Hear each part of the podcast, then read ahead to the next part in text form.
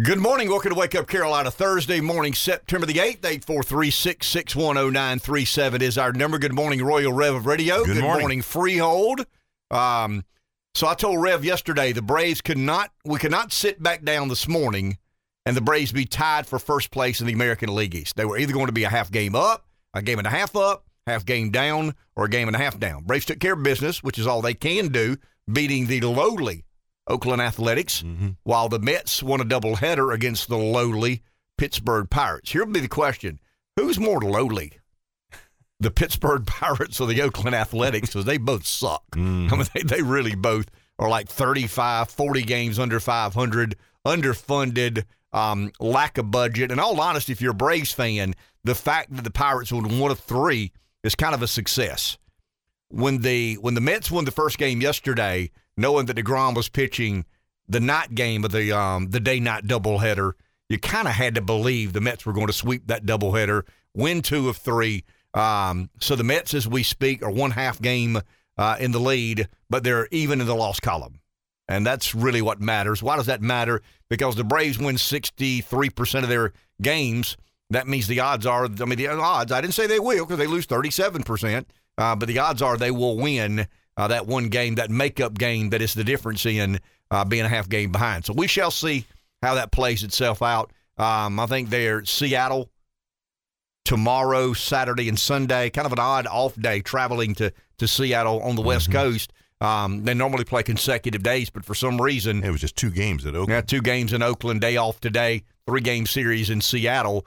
Um, that's an important series. I mean, that road trip, 2 0 early in the road trip. I don't think they have the Dodgers on the schedule. I think they do have the Giants, if I'm not mistaken. The Giants are a pretty good team, but they ain't the Dodgers. You know, stay away from the Dodgers if at all possible. It looks to me like, what, 26 games left?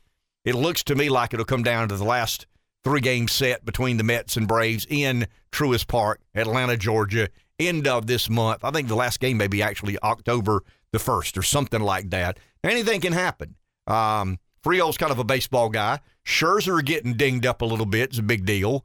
Um, I told Rev a month ago, I said, hey, man, when DeGrom, DeGrom got back, but they rode Scherzer. I mean, they rode him hard. Yeah, he had to step up. And he ain't a young buck. I mean, he's 35 years old, and I mean, he and he stepped up. I mean, give him credit. I mean, he he was a um, I mean, he's a Hall of Fame Hall of Fame caliber pitcher, and he looked like it, especially when Degrom was not available. But they rode him hard. They asked a lot out of him, and once again, he's not a 26 or seven or eight year old pitcher. He's a 35 or six year old pitcher, and there just ain't so much good. I mean, there's there's been a lot of good in him in his career. I mean, there there's no doubt about it. But Father Time is undefeated, and you know he's um there's some sort of fatigue he has in his lower body. Excuse me, in his um in his rib cage oblique area. We shall see. Does he miss one start, two starts, three starts, four starts? I don't know. I will say this: every start that Max Scherzer misses increases the chance for the Atlanta Braves to win the National League East. But it's a hotly contested pennant race. You know, I was looking this morning. The Phillies are having a good year. I mean, they're they've won 81 baseball games. I mean, they're having a pretty good year. Um, just not able to keep up with the two teams that. And someone said last night that. I mean, if you remember the Braves and, and Giants of the pennant race when the Braves won the American League West, the Braves won 104, the Giants won 103. There was no wild card, so the Giants don't make the playoffs. I mean, they win 103 baseball games and go to the house.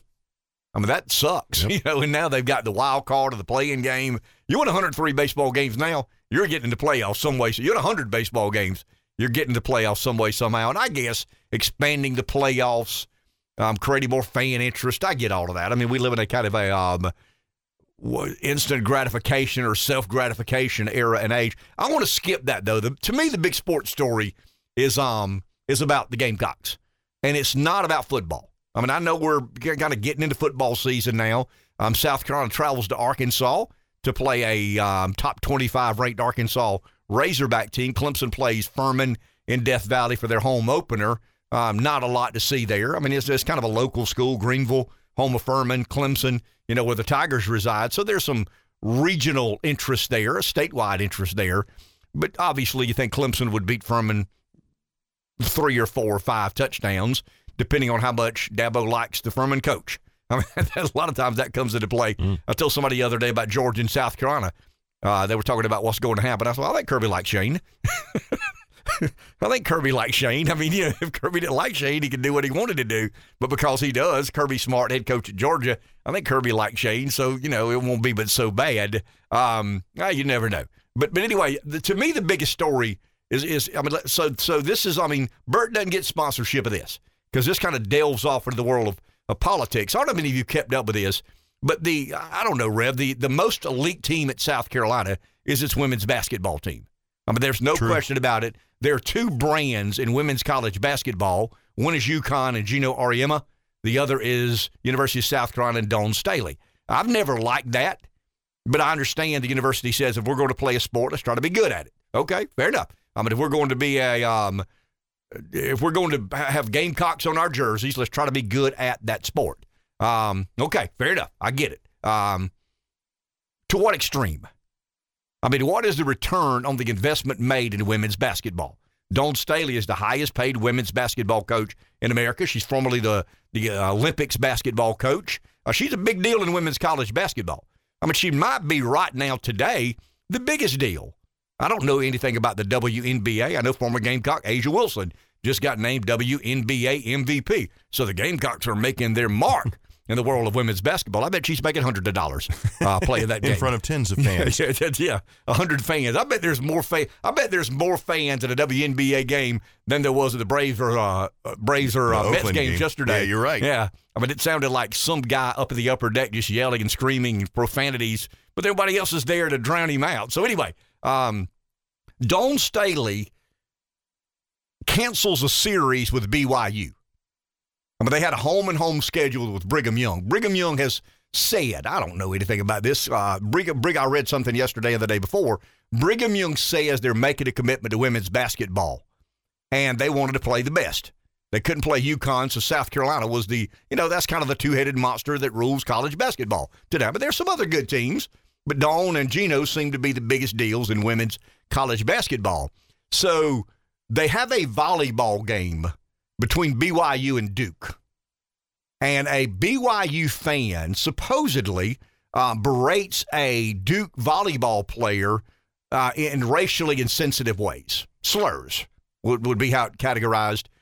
Dawn hears about this, and I don't think immediately, but over the next 48 to 72 hours, decides to cancel the game. I have no idea if Dawn this, did this unilaterally, if she was in um, concert with the university, uh, the president, the athletics director. I did see yesterday or the day before that athletics director Ray Tanner says he supports Dawn Staley's decision. Based on what? I mean, the story has not been corroborated. I mean, that you know, he said, she said. Um, there's actually a political candidate who is the godmother of one of the players at Duke, one of the volleyball players at Duke, that is running for some political seat in North Carolina that has now made it part of her political campaign. So, so you got to really question the accuracy, Hmm. uh, the, the veracity of the story or not. I don't have any idea what's true. I don't have any idea whatsoever. Maybe the university is comfortable in its position. Maybe they've investigated. Uh, they have corroborating information that leads them to believe, you know, this is the right. But I mean, it's bizarre to me. Clay Travis yesterday on Outkick. Uh, I mean, Clay's kind of a big deal in media today. Like him or not, uh, talked to a buddy of mine in the media, and he said, "Oh, Clay sold out." Well, you know, who doesn't? If given the opportunity, the reason you hadn't yet had a chance to sell out yet, uh, took the money and run, so to speak. And um, he says, and there's a video out on Fox News, I think, that the University of South Carolina should be embarrassed that it allowed this to play out the way it has. Um, there's actually, once again, you could Google Clay Travis, Dawn Staley. There's a YouTube video. out. I mean, I don't know how many people care about women's basketball. Yeah, I do. Not many. Um, a lot of lesbians in them games. Um, seriously. I mean, I went Really? once. When Libby was little, we went. Yeah, and I mean, it was just a lot of Billy Idol haircuts. I'll leave it there. Um, Okay. well, I mean, I'm serious. I mean, it is what it is. I'm not going to bite my tongue and No. and you know say I didn't see what I'm I'm, I'm Right. actually seeing. There's, I mean, there's a lot of those there. Okay. Um, so and I, to each his own. I mean, you know me, I'm not judgmental there. Right. Ain't my thing, but you know, whatever. um, so so Dawn does Dawn unilaterally make the decision? No idea. does Dawn in corrobor or in collaboration with the AD Ray Tanner make the decision? Don't have any idea. That's the problem. I mean, the university has not had an official statement other than we support Dawn Staley. Based on what? I'm a Gamecock fan. I don't want my university to be reactionary to every woke something or other that comes down the pike. I mean, if, if this happened, then the university should get together and say, what sort of reaction should we have to this particular? But you've got a women's basketball coach who's really good. I mean, extremely good at her job. But a women's basketball coach is going to speak for the entire university about something or the actions of this university, the flagship university in our state, toward something that may or may not have happened. That's a bit odd to me. I mean, I think it's, I, you know, who's in charge? I mean, is she in charge? Is the president in charge? Is the athletics director in charge? Was the board of trustees notified about what Dawn decided to do? I mean, how does one lady, I mean, I get her basketball team. That's her basketball team. That's our Gamecocks. I mean, that's our university. That's not her university. And and for one action or one reaction to cause that action is a bit bizarre to me as a member of the Gamecock family. Big fan, been a donor, daughter's there. Um, I think I have a right to know why the university decided to do what it did. And I don't know much of anything yet. In fact, um, they're starting to call this the Jussie Smollett or Jussie Smollett story. Right. Um, it, I- I maybe read it didn't even happen. Now, now that's going to be uber embarrassing if we find out that Dawn Staley canceled a home and home series with BYU with with the Mormons because she heard that somebody said something at a volleyball game uh, about the goddaughter of an African American female whose godmother is running for political office in North Carolina. I mean, I saw this yesterday in a press release. I mean, the lady running for office in the state of North Carolina expressed her frustration, her anger, her outrage at what the situation was. And I mean, I, th- there is no way the University of South Carolina should allow Dawn Staley to act that unilaterally. The university is bigger than she is. The university is bigger. I was thinking last night about the biggest sports figure the university's ever had, Steve Spurrier. I mean, Steve Spurrier is a Hall of Fame legendary football coach. I can't imagine letting him do that. First of all, I can't imagine Spurrier doing something like that. But I can't. You can't let people get away with that. I mean, she is a, she is a great women's basketball coach. For what's that worth? It ain't worth much with me, but it is for some people.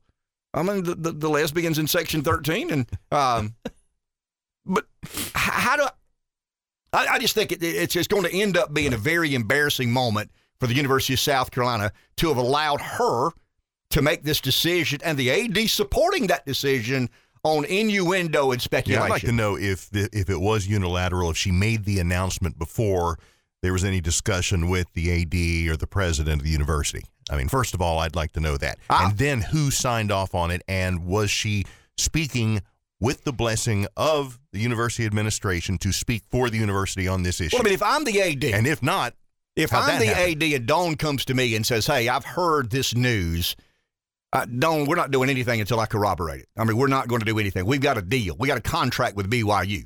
I mean, we, signed a contract. They're coming here. We're going there. We're not doing anything until I find out whether this happened or not, and then we'll get together as a university and decide what our actions or reactions need to be. Um, but once again, the story has not been corroborated as of today. The story has not been corroborated. He said, she said. Who's telling the truth? Who's telling a lie? I have no idea. I don't have any clue. And maybe the university's done all the due diligence, but they need to let us Yeah, know they've to know. done the due diligence because the only way it should have gone down is Dawn Staley sit down with Ray Tanner, athletics director, and says, Ray, here's what I've heard. Can we find out whether it's true or not? Because if it's true, I don't want to put my team in that condition. I think that's an overreaction, but she has a right to overreact. I mean, she's kind of earned some of that. I mean, you know, whether you like this or not, all coaches are not created equal, right? I mean, Nick Saban's going to get away with more than uh, Shane Beamer. Dabo Swinney is going to get away with more than um, uh, Napier or Napier at Florida. I mean, you, you earn some of that. I'm not saying it's right or wrong, but we're all human beings. We're not Vulcans. We're, we're not creatures of logic. We're emotional. When Saban says something, it carries a little weight. When Spurrier said something, it carried a little weight. Uh, I'm not saying it's fair, but it's the way the world works. But I'm bothered by not having a clue who made this decision, when, how, and, and based on what information they had. Uh, I'm, I'm a Gamecock. I'm not the women's basketball coach. I'm not a big fan of women's basketball. I mean, I'm a little bit like, yeah, if you're going to put Gamecocks on your jersey, be good at it. I mean, if you're going to play tiddlywinks, let's try to be good at it. I mean, we're good at bass fishing, right? Got an Mhm. equestrian national. We won all these national championship things people don't give a rip about, other than college, other than college baseball. But uh, I, I just think there's a lot here. I mean, there's a lot here to stew on. Uh, here's where it gets real political. The Freedom Caucus version of the South Carolina General Assembly. I don't know that Jay nor Philip are a part of this. I don't know about Mike either. But the Freedom Caucus equivalent, I think they call themselves the South Carolina Freedom Caucus. They sent a letter yesterday to the University of South Carolina administration asking for those sorts of questions to be answered. I mean, it, it became a, it's all of a sudden an official matter now. Why does it matter? It's a public institution. I mean, they receive public funding. They receive lottery money that runs through the General Assembly. I mean, there are millions and millions and millions and millions of dollars, taxpayer dollars, that make its way through the General Assembly into the coffers of the University of South Carolina. They have a right to know exactly what happened and how you base the decision on canceling a contract. Now, if I were BYU, I'm kind of a hard butt. I'd sue. I mean, he signed a binding contract. You cancel the contract on what? Rumor, hearsay, innuendo, speculation? I mean, we've investigated. We can't find out who said what. And I, I, you got to be real careful going down this road. But once again, the, the politicking of it is all of a sudden when they get the letter, and Fox News reported this yesterday. The General Assembly of South Carolina, or a caucus, members of the General Assembly, certain percentage of membership, sent a letter to the university asking for detailed, specific answers to those sorts of questions. We shall see how that plays out. Uh, I'll say this. I'll go on the record. I'll be, the, I'll be the only gutsy one enough to say this. If Dawn canceled this game on her own volition, separate of university guidance, I'd fire her. Fire. I'd, I'd get rid of her. Yeah, I mean, absolutely. I mean, I, I, you better believe it. Um, that that would be controversial. Can you imagine the blowback? Well, I mean, that? I, I'm not saying they'll do it. They won't do it because they're bureaucrats. Right. I mean, they, they're weak kneed. But but if she went rogue and decided to do that and force the university to kind of react to her immediate decision, yeah, I'd terminate her. I mean, yeah, no questions mm-hmm. asked. I, I think that's a breach of contract. Now, I, I don't know what she's what she can and she's a big deal in that world, but that world ain't real big. Let's go to the phone. we have Breeze now. Hey, Breeze. Oh, he dropped, so we'll go to Joe. Hey, Joe. Uh, Yeah, good morning, guys. Uh, the problem with this is now you have to take responsibility for every fan you have in the stadium at your university. Yeah, when do you cancel the next game? Yeah, that that creates a big problem. Good, good example. Look at LSU. LSU won the national championship two years ago, and they fired Orgeron because he didn't have a another national championship in what a year, two years, and they hired this Brian Kelly guy, and he loses the first game. So fans kind of, you know, go a little bit crazy, but you have to look at Duke University and what they did with the lacrosse players. So there's a little bit of history here that you know you have to sit down and evaluate. And I just think Dawn made a snap decision based on hearsay, and now they're finding out that maybe this person either didn't exist or they were an outside source that wasn't part of the university in there just to cause trouble. So you got to get all the facts. And like I say, light always uncovers darkness. So we'll take it at that. Y'all have a good one. Thank you, Joe. Well, somebody had to tell. It's not. I mean, look, look. I, I'm not. Dawn's not an administrator. I mean, Dawn's a basketball coach. So I would expect her to be a bit raw, right? I mean, I would expect if, if hears something that she believes is negatively influential toward her players, I understand a coach doing that. But the coach doesn't run the university.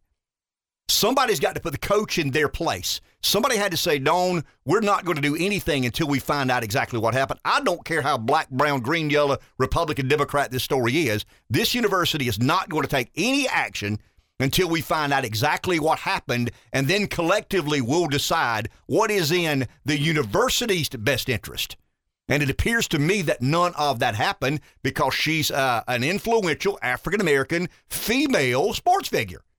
And nobody wants to get crossed up with an influential African American sports figure. I would. I absolutely would tell her, hey, you're a hell of a basketball coach, but you don't speak for this university until this university signs up for whatever it is we're going to say. And the only person I can ever imagine that, that may get away with that didn't try it. Spurrier. I mean, Spurrier graded on people, but Spurrier never stepped that far out of bounds. Spurrier never said, hey, those guys at LSU threw batteries at us last time we were in Baton Rouge. We ain't going back down there. They said some things about my, you know, uh, my, my slow white linebackers or my tall black receivers. I mean, the absurdity of that. But that, that's kind of where we've allowed society to get. And I, you know, once again, it's uncorroborated. And to me personally, it's embarrassing toward the University of South Carolina. And I'm a Gamecock. Take a break. Back in a minute. You know, you can call these law. I mean, I had somebody tell me yesterday. You know, I, I drove over four potholes while we've been talking. The, the, the General Assembly shouldn't worry about this. I disagree with that. I mean, I think the General Assembly should worry about everything. And the South Carolina Freedom Caucus is actually, I mean, they're, they're seeking clarification for the school's decision to cancel this two game series with Brigham Young. 14 lawmakers, um, all Republicans, have asked for um, some answers. And um, they sent a series of questions to the university about the alleged Duke BYU incident. Now, now, once again, I had two people, three, about three people yesterday tell me, why are they worried about that? Because it's the flagship university of our state. A lot of public money makes its way, and somebody's got to challenge this wokeness this political correctness. It talks a little bit about the, the party of inaction, the party that doesn't do anything, the, the party that tells you how bad the Democrats are, and that's it. I mean, the Democrats suck. Vote for me because the Democrats suck. Give me a reason to vote for you. And you can say this is not under the purview of the General Assembly. It most certainly is. Is, is it a big deal in the grand scheme of things whether we play BYU or not in basketball, in women's basketball? Of course it isn't. But, but can a lady single handedly lead a state university, the biggest in our state, in a particular direction or other. Somebody's got to stop that nonsense. Let's go to the phone. Here's Breeze. Morning. Yeah, man, I got messed up on the last one. Again, I don't understand why anybody would give a dime to the University of South Carolina, any of these other schools, or even send their kids there. I mean, these people hate us. They despise us. And we keep sending them money, and they keep doing this kind of crap you know, it goes back to this whole thing, like I've said before. Do you think the average policeman wakes up every morning and tells his family he's got a great idea? He thinks he's going to go out and shoot an innocent black man just just for the fun of it. I mean, in today's climate right now, do you really think any person out there? I mean, he'd be better off setting himself on fire. Do you really think any person out there is stupid enough to scream out racial epithets at a basketball game or anything like that, or even get. I mean, you can't even you, you can't even use those type of words standing by yourself in your front yard because you might be afraid a satellite may pick it up. So nobody nobody will. Yeah, I mean, so the whole thing, I, I would be very surprised if it's true. But here on the other side of the coin, what what is being said about African Americans' behavior toward whites. How often are African Americans making racial or insulting comments against whites? What about the violence that is being committed on whites by African Americans? Then the next question is, how many African? I mean, Dawn Staley's obviously African American, but it seems like the biggest race issue is white people calling other white people racist. You know, you got this thing where you hear these people talking about driving while black. Well, maybe we need to have another say, jogging while white. You know, if you can sit there and keep going around back and forth about this, but there again, I think a lot of it is just diversionary. Because you know, I was talking with someone yesterday. If you just start stating the facts about what these Democrats are done, have done in the past three years, or for that matter, a hundred years, but let's just say the last three years, you can run a campaign and never even mention Donald Trump's name you know, I mean, everything they've done, we need to expose, as you said, expose this wokeness, this stupidity, every step of the way. Like a man that dresses as a woman and says she's a woman being an admiral. I mean, are you really? Are you are you kidding me? I mean, everything that they do is just so ludicrous, but we listen to it. I had a client tell me yesterday that two of the biggest uh, glaciers in the world are getting ready to fall into the ocean, and it's getting ready to raise uh, the sea level by two feet. And I told him, I said, well, all of your buddies are going to have to sell the beachfront property, including Al Gore, Barack Obama, and Bill Clinton. I said, you know, I mean, the stuff they say is so stupid that most people don't call them on it. And we need to keep calling them. I'm sick and tired of being called a racist by racists. I'm sick and tired of being called a fascist by fascists. I'm sick and tired of being, you, you, you see where I'm going? Sure, I do. I mean, being called, say, that I'm violent. No, you're violent. You know, you got Democrats right now saying, if you vote Republican, you're voting for a civil war. If you want to avoid civil war in this country, you better vote Democrat or the entire country is going to burn to the ground. That was Kathy Griffin said that. Now, come on, man. We can sit there and keep being called these names, and our politicians need to raise hell every time this bullcrap goes on. And, you know, and even if somebody does make a comment like that, you know what? Hey, that's bad. But, you know, daggone, you just, you, you know, but right now, how often is that done? Rare, very, very rare. But how often are white people vilified? Every second of every day. And we just sit there, oh my gosh, you know, I guess we deserve it. I guess we deserve it. I don't want to say anything because, dear Lord, please don't call me a racist. But the whole damn world's racist if you get right down to it. Blacks are racist, whites are racist, Mexicans are racist, Asians are racist, Latino, everybody's a racist in one way or another. But the only people that get called racist are us, and the only religions that get persecuted are Christian religions. You know, I guess Jews, but you know, you know where I'm going. Judeo-Christian. We just got to sit there and give. We got to give them hell. We got to fight, guys. Thank you, Breeze. Appreciate it. Well, that's the point I'm trying to make with the letter. I don't think any member of the General Assembly are really bothered about the University of South Carolina's women's basketball team not going to Utah and playing BYU. I mean, I, for the life of me, I can't imagine any member of the Freedom Caucus. But I'm going to read you this real quick and then we'll go to the phone. It is our opinion. This is the letter from the General Assembly from the South Carolina Freedom Caucus to the University of South Carolina. It is our opinion the university acted arbitrarily and capriciously without consideration or regard for the facts and circumstances. This begs many questions. Chief among them, why did the University of South Carolina cancel the series against BYU when no supporting evidence existed to warrant such action? I mean, that's a political statement. That's not about, you know, Dawn's women going to, to Provo. I mean, that has nothing to do with that. Will the University of South Carolina reschedule with BYU and issue an apology if the allegations continue to be shown as false? Is it now the policy of the university to forego or more concerning, ignore any fact finding mission into allegations of wrongdoing? Will the university be canceling all sporting events whenever any fan of any university against the Gamecocks, with which the Gamecocks have an upcoming game, is accused of acting inappropriately?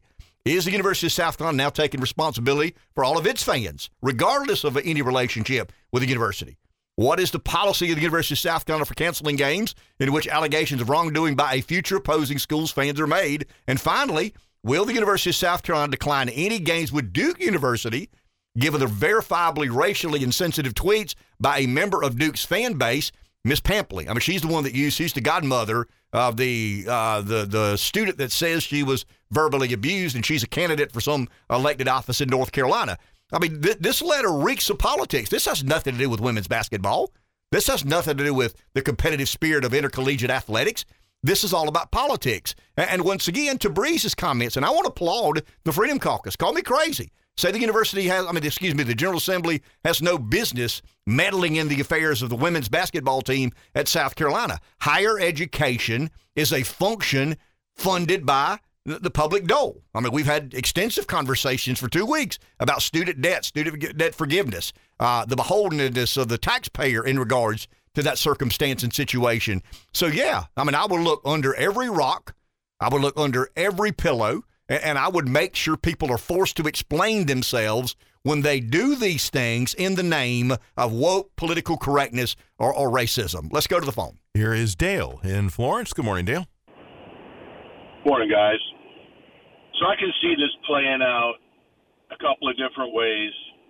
Um, my whole thing is I've been seeing where, and it seems to me, I think Breeze is right. If somebody had was screaming that word out in the middle of a women's volleyball game, now granted, there's probably only about 15 or 20 people there watching it, but there would have been around this person. Wouldn't there have been a big ruckus? Somebody calling security, somebody doing something, more witnesses than just one person who's how far away from this person? I don't even know, you know, and how loud was it? And nobody else heard this. There would have been some kind of ruckus. And then, if uh, if the university somehow o- overturns what this coach has done, I can see the backlash. South Carolina won't be able to get a women's basketball game with anybody in Division One. Uh, if they shut her down and they reinstate those games with BYU and all this and that, boy, it's going to be a crap storm the likes of which we haven't seen in a long time. You guys have a good day. Thank you, Dale. Appreciate it. Duke's Rachel Richardson claimed that a fan subjected her and her black teammates to racial th- slurs throughout the entirety of the match. The allegation has since come under scrutiny. Mm, okay. Um, BYU officials have said they were investigating the incident and BYU Police Lieutenant George Besendorfer said last week an initial investigation of the footage from the crowd did not appear to show the person who was banned shouting anything while Richardson was on the court. I mean, that's what we know today. I mean, that, that is an official release from the BYU police lieutenant um, about the footage they attained or obtained and the review that they made. The, the point I'm trying to make, guys, is – the, the Republicans don't fight, right? I mean, it, kind of our complaint. You know, if, if the woke political correct crowd speak, the, the Republicans got to get out of the way. We don't want any trouble there. We don't want to be accused of being a racist, politically incorrect, or or insufficiently um, respectful of what's happening in the world around us. Somebody's got to call BS BS. And maybe this is a, a starting the point. Freedom Caucus. Well, I mean, did, yeah, I mean, the, the Freedom Caucus appears to be willing to do that. Well. and and for one, I mean, I, these fourteen lawmakers, some some are kind of off the beaten path. I mean, I know, I, I read the list. I mean, of the fourteen, I know six or seven. I mean, they're they're, they're legitimate people. They're they're not you know crazy. Somebody's got to be an equal and opposite resistance to this nonsense. I mean, I've said that over and over and over again you know, I, am tired of Republicans saying, well, you know how those Democrats are, you know how those liberals are, you know how racism is, you know how political correctness is, you know how what? Well, it's that way because you never provided an equal and opposite force. It was never confronted. I mean, if you don't stop, if you don't dam the water, the water goes where the water wants to go, right? I mean, the water consume everything inside. If you don't dam the water or direct the water, somebody's got to provide a resistance. And I think Trump wrote the playbook on how to do this. So few people had the courage to do it. Take a break. Back in a minute. 843 661 0937 is our number. Someone's on the phone. Let's go there. Betty in Florence. Morning, Betty. Hey, Ken. Dawn Staley is the biggest darn racist I have ever seen in my life. I am a Gamecock fan, have been since uh, 79 years ago. And I think that they need to get rid of her black butt and also Ray Tanner. And it, I would rather not have a basketball team than to continue to put up with her. Thank you, and y'all have a wonderful show. Thank you, Betty. Appreciate that. The point I'm trying to make is if she unilaterally made that decision without corroborating with the university, there's got to be some level of sophistication here, right? I mean, I, am as unsophisticated as they come. I am as raw as they come. I mean, I, I ran a family business. I could run a family business how I chose to run it, as long as my brother and I were somewhat on the same sheet of music after my father passed away. I accept that you can't run a public institution that way, but there has to be some regard for process. And and the point I'm trying to make, and, and I think these these questions very appropriate that members of the Freedom Caucus are asking. How did you arrive at that decision? I mean, what thought was put into? What process was followed? What investigating was done? Did you call the BYU Police Department? Did you call the BYU Chancellor or President, uh, the BYU Athletics Director? Or did you just read a news account on salon.com and, and unilaterally make a decision, force your athletics director to be a fan or a supporter. Um, once again, if I did a full investigation and found that this was not true, that this could not be corroborated, I would dismiss Dawn Staley. She would no longer be the women's basketball coach at South Carolina. And if Ray Tanner's not man enough to do it, I'd find as college president, I'd find somebody who is. And it's not in the name of woke or political correctness or, you know, how important women's basketball is or not. Nobody's bigger than the university. You can run your you can run your private business how you choose. Once again, the owners of community broadcasters can call me right now and say, "Hey, you're no longer allowed to be on the radio." I don't have any grievance. I mean, I yell and scream and get mad and say I was done wrong, but at the end of the day, that's the way the I mean, that's the way the ball bounces in the private sector. The, the public sector, I'll accept, has a different set of criteria. There has to be a little more thought put into some of these decisions. I think there has to be too much thought put into some of these decisions. Um, but, but Bree says something very interesting a second ago um, about why would you give money to these woke universities anyway? But I mean, I love football. I want them to win at football. I want to have good tickets to the football game and, and a decent parking spot. When, when I go to Williams-Brice, I don't think about, you know, gender studies or I don't think about woke or political correctness, but I do get real frustrated at the nature of higher education. We've talked a lot about the funding of higher ed, uh, the scamish model that has been allowed to kind of perpetuate itself and, you know, debt forgiveness and transference and all these other sorts of things – but but when you look at universities in America, and we did this last week, and you kind of conclude that about 97% of all its political contributions are given to the left, it empowers people like Dawn Staley. I mean, why wouldn't she think she could get away with that? 97% of the administration is probably liberal. 95% of the faculty is probably liberal. So she would be celebrated and revered as somewhat of a warrior, taking on you know, racism, taking on sexism and misogyny and all these other. I mean, she would be heroic in her efforts. But when you look in the stands, it's not college professors. It's not woke nor politically correct individuals. I mean, it's regular folk who come from the real world. And, and you do wonder why you continue to support an institution that, that not only is monolithic in their opposition to the way you see the world, but churning out graduate after graduate after graduate who, by and large, vote for issues and policies that are not in your best interest. So, so it is kind of oxymoronic. I mean, there's no doubt about it. You get yourself conflicted very easily as a conservative Republican fan of a college football or baseball or basketball team. And, I'm not saying Dawn's not a good basketball coach. I mean, the record speaks for itself. She is unbelievably good at what she does, but she's not bigger than the university. Nobody is. Back in a minute. 843-6610937. What do we do when we believe the whole world is falling apart around you? I mean, if everything you believe in, everything you put your faith and trust in begins to erode gradually, incrementally, day by day, week by week, month by month, year by year, these values that you, which you've kind of, I don't know, built your life around. I mean, they're the pillars and bedrocks of how you conduct yourself, live your lives, the beliefs you have. What happens when those values become in the minority, in the very distinct minority. Um, what, what, do we do? You know, I, I, read a lot about. There's a guy named Bill Bonner. He's a wealthy man. He's a, kind of a hermit. He's a he's almost took himself out of society. He made a lot of money in investing. Um, he's one of these guys builds his homes with his bare hands, but but he also knows how to run hedge funds and he knows how to read all these uh, financial spreadsheets and whatnot. But he's talking about um, America's winner. And the fact that um, one of his comments, one of his lines is, as government becomes less, less reliable, less trusted, the people begin reverting to their own uh, self preservation. In other words, your survival skills kick in. And I read a story earlier this week that was so interesting to me. And it may not be interesting to you, but it's incredibly interesting to me. Once again, to kind of hold on as government becomes less reliable, comma less trusted, people become a little bit more introspective.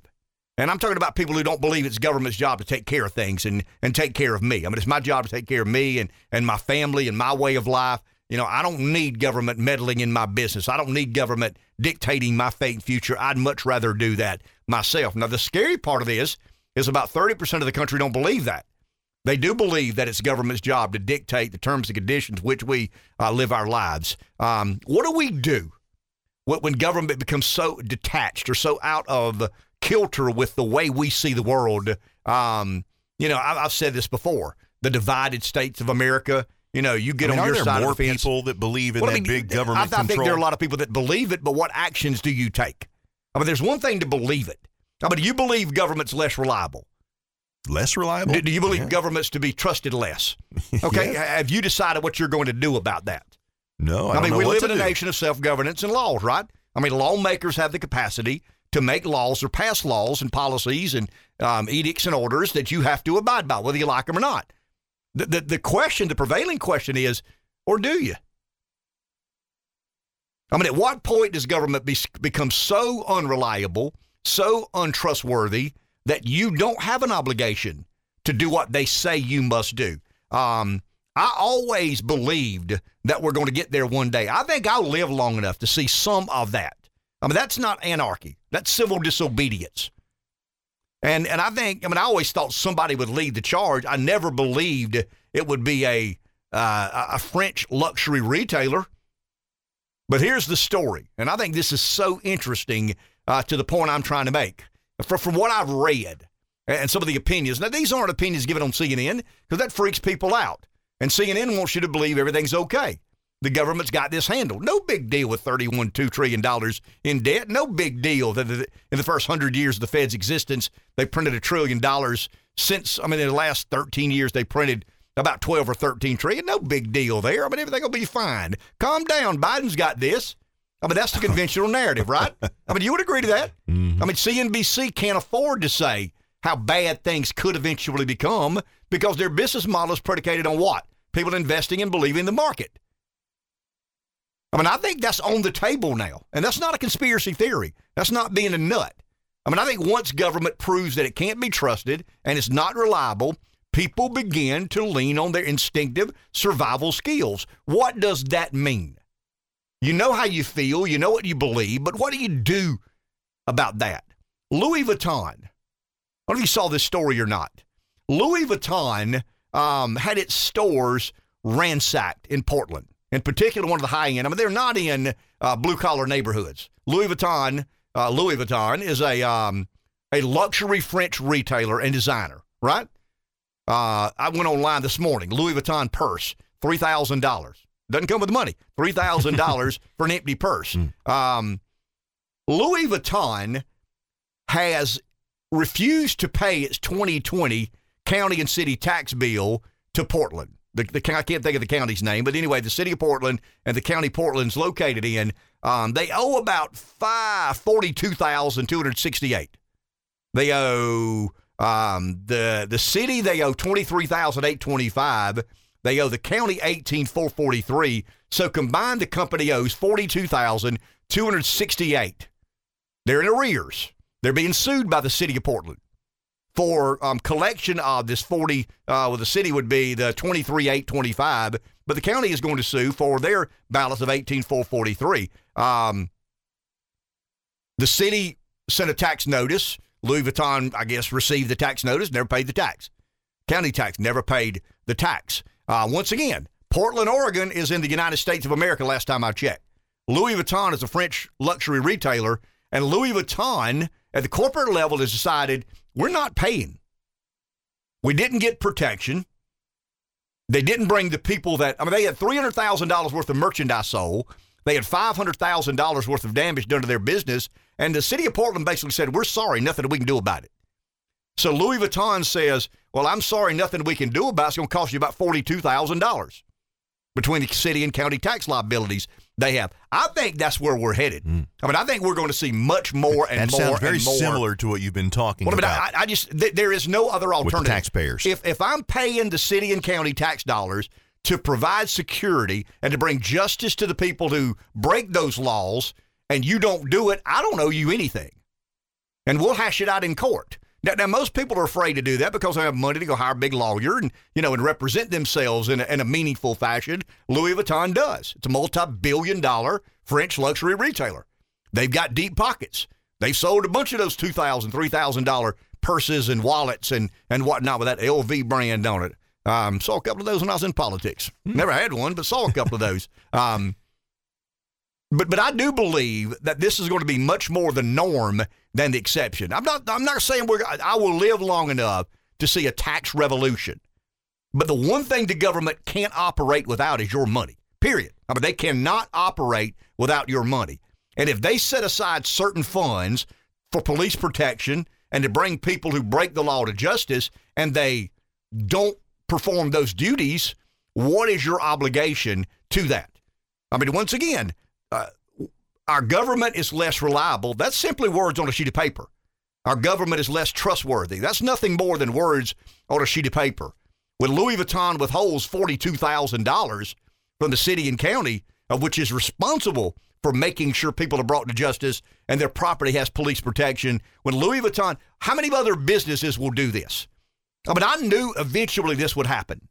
I mean, I think it'll go personally. I think it's professionally. I think it'll go business related. I think we're going to live, I think the next 10 years, you will see a huge percentage of businesses and people who pay for what they believe they received. And, and I, I have no idea how the legalities are sorted out. I mean, can Louis Vuitton make a case in a trial that they don't owe the money because the money was provided. They were charged the money for police protection and people to be brought to justice. None of that happened. So, what did they do with my money? Why would I continue to give good money after bad money if I give all of this money in the name of protection and security and, and bringing people to justice and you don't do that? Why do I owe anything? Now, but this is such a hypothetical, and this is the macro argument we're talking about. The, the other macro that I think a lot about is the people in charge know that they have failed. I mean, they're not that stupid. I mean, they're responsible, incompetent. They're not that dumb and stupid. I mean, incompetence and stupid are not the same thing. I mean, a smart person can be incompetent, right? Right. I'm not but are so they that self-aware? I mean, What I mean- they, they're not, not going to look at themselves and say, "Oh, this is this is me. I messed this up." No, but they'll look. Uh, they, Will they? they? They won't tell you and I that. Hmm. But I mean, s- somebody in Washington has to wake up every morning, brushing their teeth, looking in the mirror, and saying, "Man, we've made a mess." I mean, we've got thirty-one trillion dollars of, of our debt. We got one point. I mean, we talked about this: one point seven trillion dollars of student debt. Forty percent of these kids didn't even graduate from college. Fifty percent of the money is the default deferment, some sort of delayed payment. Uh, you know, we're, we're upside down in Social Security. We're upside down in Medicare. Uh, we've made a huge mess. Where is the ultimate scapegoat? And that's Trump. I mean, that, that is the macro of all macros, that Donald Trump is the ultimate scapegoat. He's the guy that we've got to figure out a way to blame everything on. He didn't cause any of this, but he's such a controversial and, and polarizing political figure. We could pin everything on him if we if we thread the needle exactly the right way. They'll be mad with him and not us. I mean, Trump hadn't screwed the government up. I mean, some wanted him there, some didn't want him there, but nobody can argue that Donald Trump broke the mold of government. Donald Trump didn't bring Washington to its knees. I mean, expose some of these things, but but I think the grand strategy, and I do believe there is a grand strategy at play here, and I think the grand strategy is to convince the American people that we had this thing handled until Trump got here. I mean, he's the he's the guy that brought about all this, um, you know, confusion and disarray and and conflict and confrontation. I mean, you know how you know how things were before he got here. You- you- I'm, I'm, I'm speaking as they would speak. I mean, none of that carries the day. None of that makes any sense. But the American people aren't very smart. And some will fall for that. About half the country has already fallen for that. But, but Louis Vuitton, I mean, th- this is such an interesting story. What if, what if another person or another business does this, and then another, and another, and another, and another? What if, um, what if the restaurants around town got together and said, "Hey, man, the government closed us down. We're not paying the bill. We don't feel we owe it. We're not paying it." The one thing government can't do is govern without money. They simply cannot. Where do the people in government get paid? With tax dollars. Period.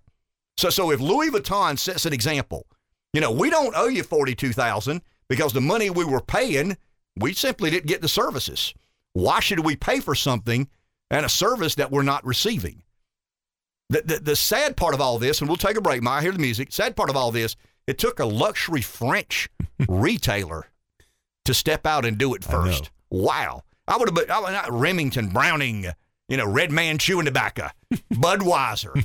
I mean, that, that- those are the companies I would have expected to have a little more Americana in them than Louis Vuitton. Back in a minute. 843 6610937. Thursday morning, as always, a time of the day we set aside for Gray Television senior national editor, White House correspondent John Decker. John is with us again this morning. John, good morning. How are you?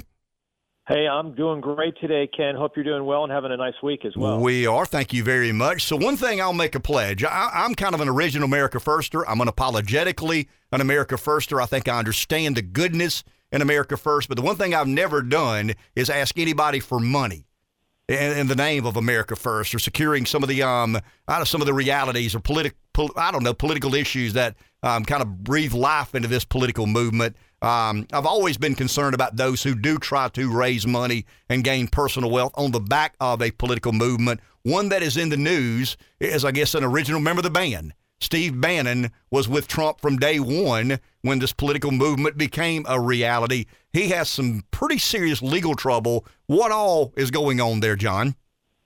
Well, you may recall that he was charged with uh, a fundraising fraud scheme during the Trump years, and in the waning hours of the Trump administration, the former president pardoned Steve Bannon uh, as it relates to those federal charges. Today, he will be arraigned in a New York State uh, courtroom uh, related to state charges. Uh, as it relates to that same fundraising scheme, he is accused of personally pocketing a million dollars from a We Build the Wall campaign. This was a private effort to build a wall on the southern border with Mexico, and none of that money went towards uh, building that wall. Uh, in fact, uh, he was charged along with three other co defendants, two of which have already been convicted of federal crimes. One uh, of those co defendants uh, had their case uh, end up in a hung jury, and now Steve Bannon uh, will face these state charges uh, related to the same particular fundraising scheme. Sound like an elected official to me, duping donors into believing they're going to do something in the name of uh, in the name of campaign realities. Okay, let's shift gears and go to Mar-a-Lago. Sure. Um, we had a special master appointed. Uh, Bill Barr is now saying that he thinks they're at the precipice of an indictment. Uh, what are you hearing inside the Beltway? Well, that's uh, the former attorney general. Um, that being said, you know, it's speculation, even uh, by the former attorney general of the United States. He's not familiar with all the evidence that uh, the federal government, the DOJ, the FBI has already accumulated uh, beyond what was uh, seized at Mar-a-Lago. Uh, so it's speculation. I'm not going to go down the path of speculation. I've said before, I, I think that the lawyers who uh, swore that all of the documents had already been turned over to the DOJ. They are in possible uh, legal jeopardy as it relates to being indicted. Uh, I don't know about the former president. We'll see where this goes. Uh, the former Attorney General, Mr. Barr, has also suggested that the DOJ appeal that ruling by that uh, judge in southern Florida uh, as it relates to the appointment of a special master. I don't think the DOJ is going to do that, however, because it's just going to delay their effort to continue their criminal investigation. They're going to be satisfied with uh, whoever is chosen with, as the uh, so-called special master, neutral third party, and it will set back the criminal investigation by uh, about a month, a month and a half or so. But it's not halting the investigation in any way whatsoever. John, what are the concerning parts? It, it is. It, I, mean, I hate to look back and say this sounds like Russia collusion again, but the Washington Yeah. Post is reporting today leaks from the FBI. Why does that remind me of Russia collusion? Well, I'm I'm troubled by that too. You know, I I read that story yesterday that appeared in the Washington Post. Uh, the only way a story like that appears is because of leaks. Someone uh, leaked uh, information related to the criminal investigation uh, to reporters at the Washington Post. I'm, I'm very familiar with one of those reporters, excellent reporter, and obviously he had a very good source. But I'm troubled by that. You know, there should be no leaks as it relates to uh, investigations being conducted by the federal government, and that's exactly what we've seen in drips and drabs so far as it relates to Mar-a-Lago. I, I, and the person who can stop the leaks is the attorney general. He can just sort of lay down the law in the same way that Robert Mueller laid down the law to his team don't leak. You know, keep things close to the vest, and that's what prosecutors should do. And and I, I would certainly hope they do that going forward. Last point I want to make, or last uh, issue I want to raise, is President Biden plans to deliver remarks today uh, about this updated coronavirus vaccine. Yeah, that's right. Uh, and he's going to talk about uh, the availability of this vaccine. This deals with the Omicron variant. Uh, that's why that this, this new booster will even be more effective than uh, what has already been made available, and it's available as we speak uh, in you know drugstores like CVS, Rite Aid, et cetera, all across the country. You can just book an appointment. So. Uh, President Biden will speak about that today, and you know we're fortunate. to Think about where we are today, Ken, versus where we were at this point two years ago. I mean, wow, we are such in a different place, and you you can think about going to a college football game. You can think about you know doing all the things that we've been used to, and that's all because of those vaccines. So thank goodness for all the great scientists out there uh, who develop these vaccines. Thank you, John. Appreciate your time. Have a great weekend. We will talk again hopefully next Thursday. I look forward to it. Thanks a lot, Ken. Have a great weekend. Bye bye. Thank you very much. John Decker, who was the Gray Television senior national editor, White House correspondent, and inside the belly of the beast. I mean, he's in the Beltway, and uh, Rev and I kind of joke around with one another about the questions. They wouldn't be the questions I'd ask. That they're not the the interest I'm uh, consumed by. But but this kind of the, you know it's the drumbeat of Washington. Mm-hmm. I mean you know the the vaccine is wonderful. Biden is going to give some remarks about how uh, much we've accomplished with the vaccine. I don't want to diminish the work these scientists and, and virologists and epidemiologists did. I mean, I'm not right. I'm not diminishing their work. I mean, of course they. Uh, I mean, I believe their intent was as sincere as the day is long.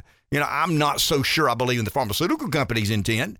Um, now, now we're talking about you know recurring vaccine shots. You know, we're having it's like a flu shot.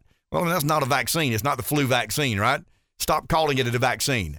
But if you stop calling it a vaccine, that there's a certain funding mechanism that changes, and um, and it's not as streamlined and processed quite as quickly. Some of the FDA requirements uh, are, you know, uh, I don't want to say done away with, but they're they're far more streamlined in the name of a national emergency and vaccine ordinances and emergency declarations.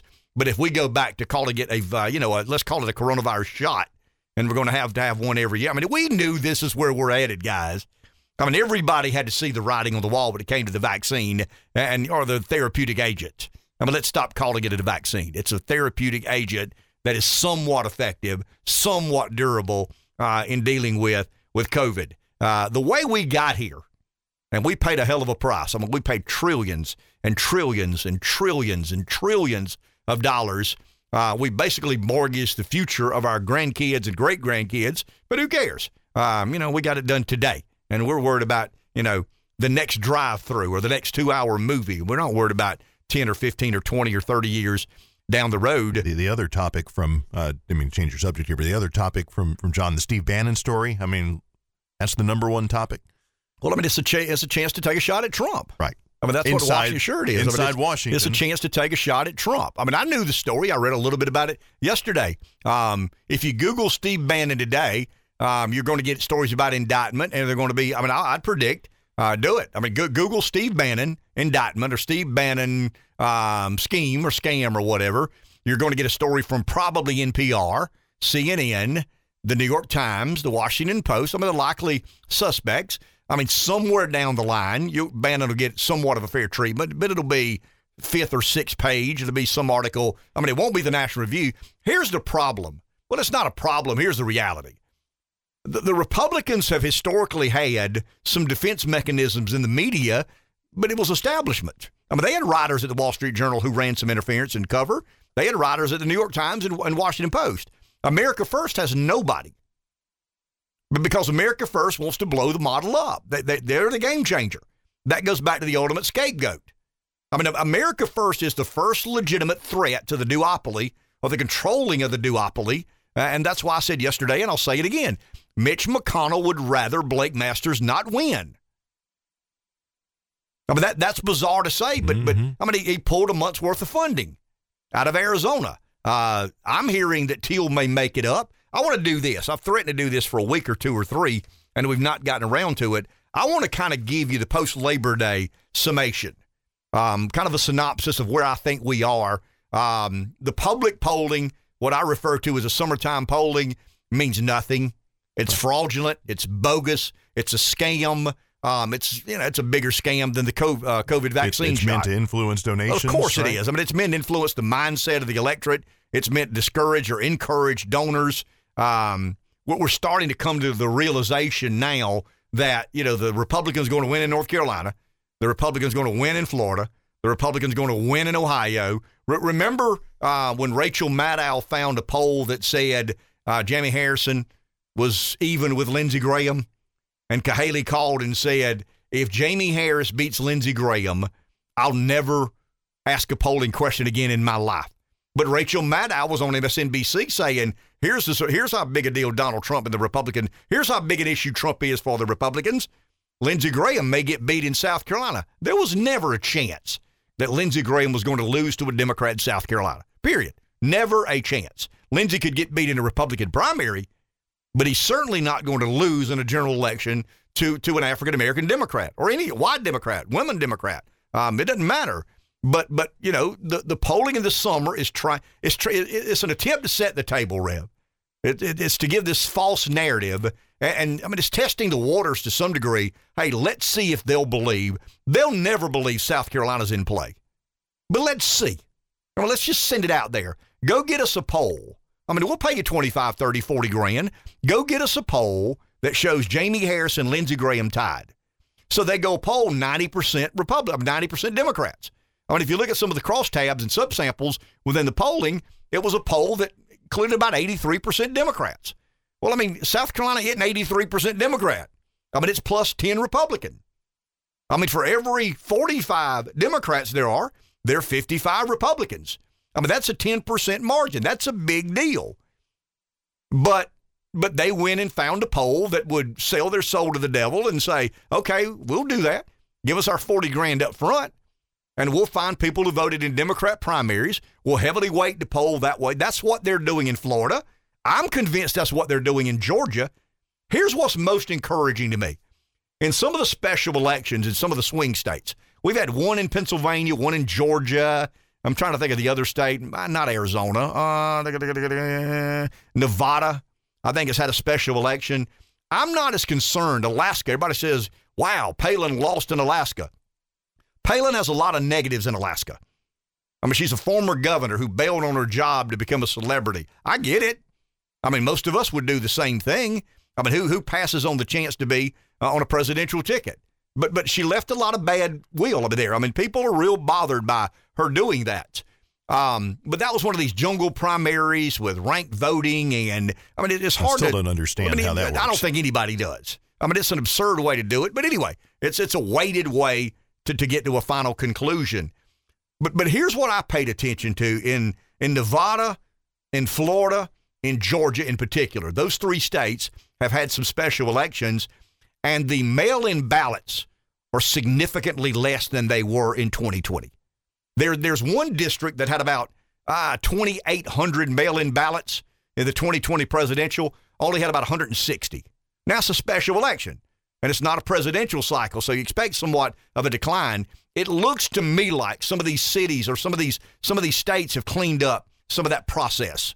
We're not going to have absentee balloting like we did during COVID. We're not going to have unsolicited mail-in ballots. We're not going to have, um, you know, hundred or two hundred or three hundred ballots, you know, dropped in a box by one particular. I mean, Dinesh D'Souza calls them mules.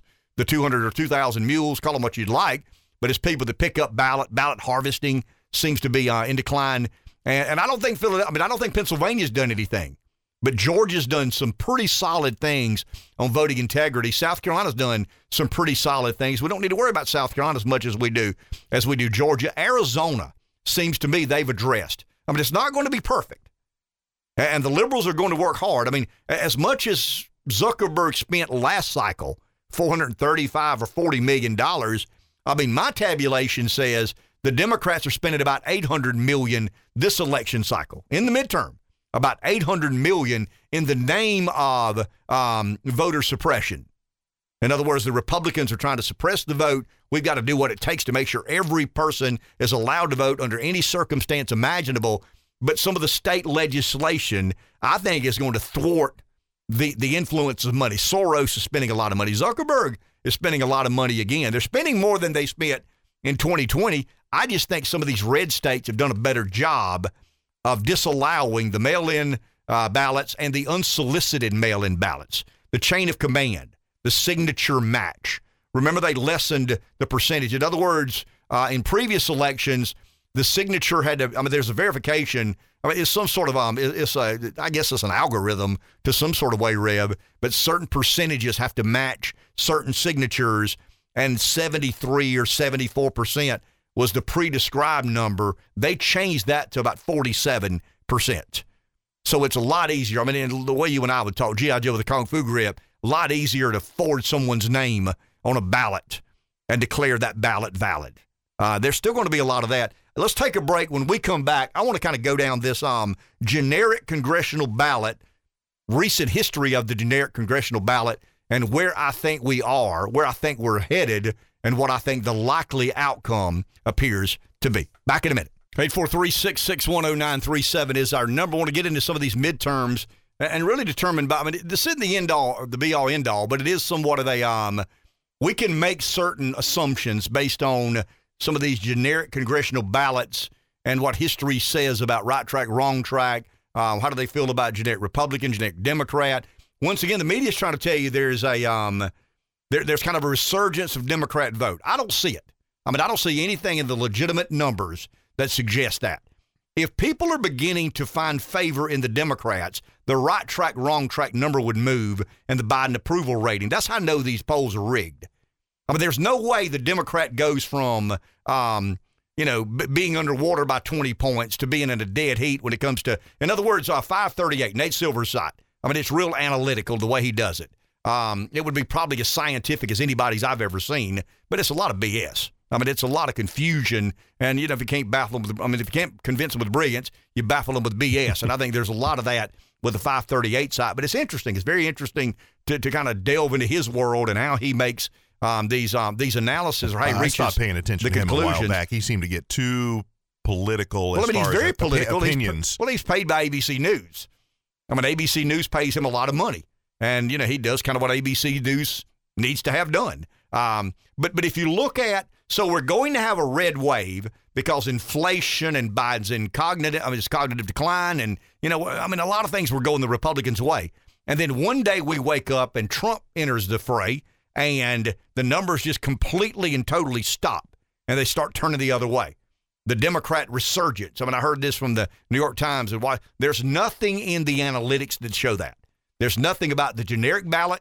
There's nothing about the uh, right track, wrong track. There's nothing about Biden's approval ratings. That's how I know that the majority of these polls are rigged.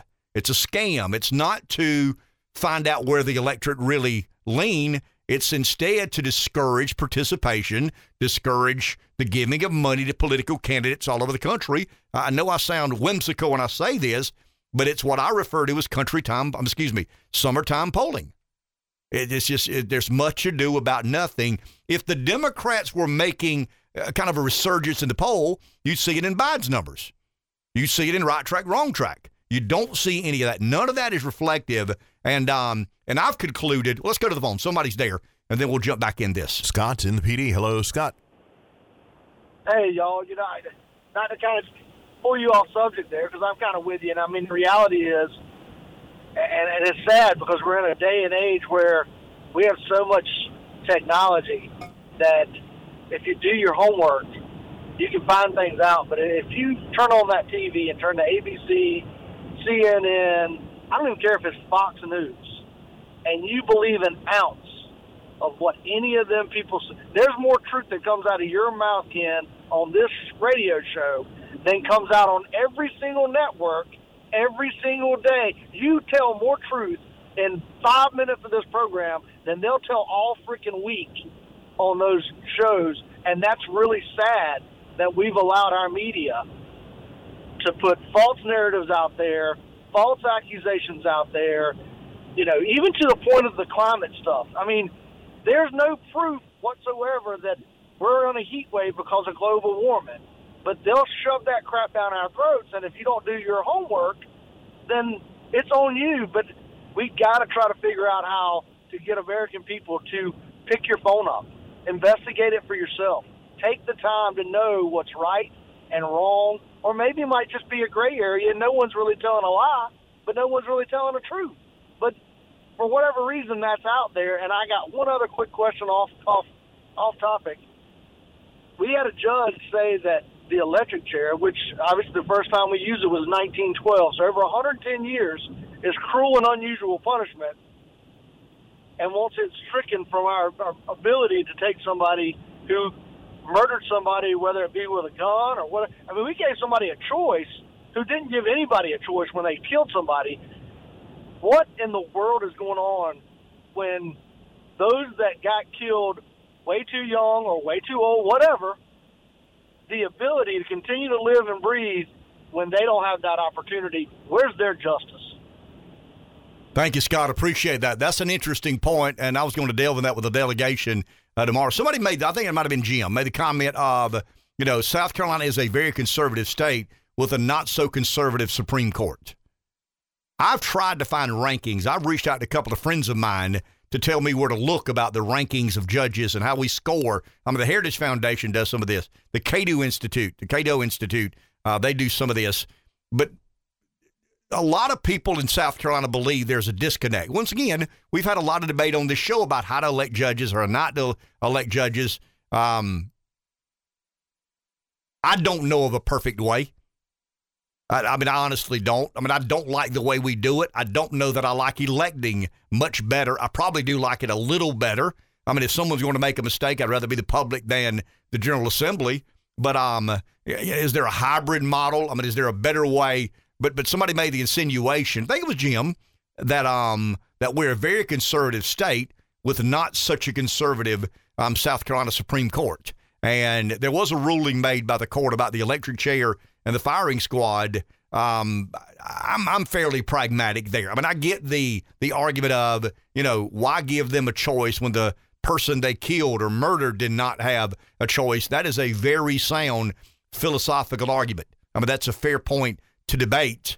Um, but the, the, the politics of the capital, I mean, the politics of the death penalty, does it really matter? I mean, I, you know, I don't know. Lethal injection, firing squad, electric chair as long as someone is put to death, does it really matter? Back in a minute.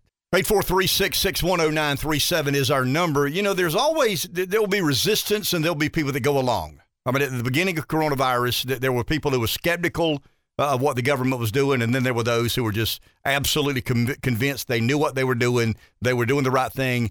I have found in my um, plundering around in my you know relationships, universe of friends, normally business guys. I mean, the, the, majority of people I associate with are business guys. They don't know what to believe now. It's like two years and a half down the road. We're more confused now than we were uh, at the beginning. David Dodd is GeoVax chairman and CEO, currently working on a vaccine for the coronavirus. He's with us this morning. David, good morning. How are you? Good morning. So, Good morning. Doing fine. So, so, so, is it fair to? I mean, do, do you understand? As somebody who's an expert in the field, most of us aren't. Is it understandable how confused the general public have become about the effectiveness, the durability, what works, what doesn't work, what do we do, need to do, what don't we need to do? It's very understandable, unfortunately. I think people have become so confused with the flow of information.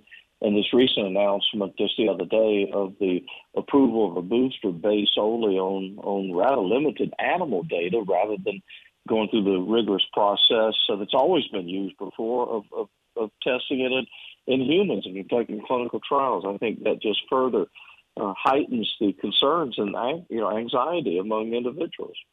But but David has so, so I guess the frank, candid question: Has politics corrupted the science of medicine? Well, I don't know, and obviously, given that I I interact with the government on an ongoing basis. I'm very cautious on, on expressing personal views, but what I would say is I, I do believe uh, at the end of the day, the intentions are there to ensure that there are safe and effective vaccines that can be utilized. And I think there is a concern in some quarters about speed and, and probably demonstration of doing something. And, and, and yet what we have is is uh, the confusion out there in the general public. More than half are not are not taking the boosters, not taking additional boosters, and and when you hear that that the basis of a decision, albeit made with with good intentions and with some uh, you know level of rigor from a scientific discussion, but it's not a public discussion. Uh, that approval of the boosters and encouragement of taking those boosters that, that was only te- were only tested in animals uh, does raise some obvious concerns. I'm not a chemist, not a scientist, not a virologist, not an epidemiologist, but but I have a responsibility to an audience four hours in the morning to try and pass along information that I perceive to be accurate and interesting. Have we redefined what vaccine means? Because at the beginning of this, I mean, I made the assumption, probably as a layperson, that vaccine implied immunity. And now it seems the vaccines are treated more as a therapeutic agent. They reduce the likelihood that they may the outcomes, the the, the health events that you have if you are vaccinated and boosted. I mean, is that a fair conversation to have? Um, have we or have we not changed the definition of what exactly a vaccine is? Well, you captured it uh, in an excellent manner. It has occurred, and it's the result of uh, the, the current authorized vaccines, largely the mRNAs, the Pfizer, the Moderna ones, are based upon a technology that, that is not what traditionally we would consider a vaccine. When we heard the news in November of uh, 2020 that 94, 95% effectiveness, we all interpreted that. Uh, appropriately so, that that meant that 94 or 95 out of 100 people who would receive the vaccine would not get COVID and and the, the worse it would last. They were telling us maybe a year. Uh, we learned that that was maybe three to four months instead of a year, and that it really didn't mean uh, the immunity against it. it. It meant some level of raising antibodies, but the immune system. The human immune system is sort of think of it as two sides. We talk about the antibody side, which is what everything is focused on with the current authorized vaccines, but there's also the T cells or the cellular immunity. And that's what drives the robustness, the breadth of protection, and durability of, of immune responses. And that's what you're touching on. You want a vaccine that is broad in terms of its immune response, not only a quick antibody effect, but also gives you lasting uh, durability, hopefully for, for a year.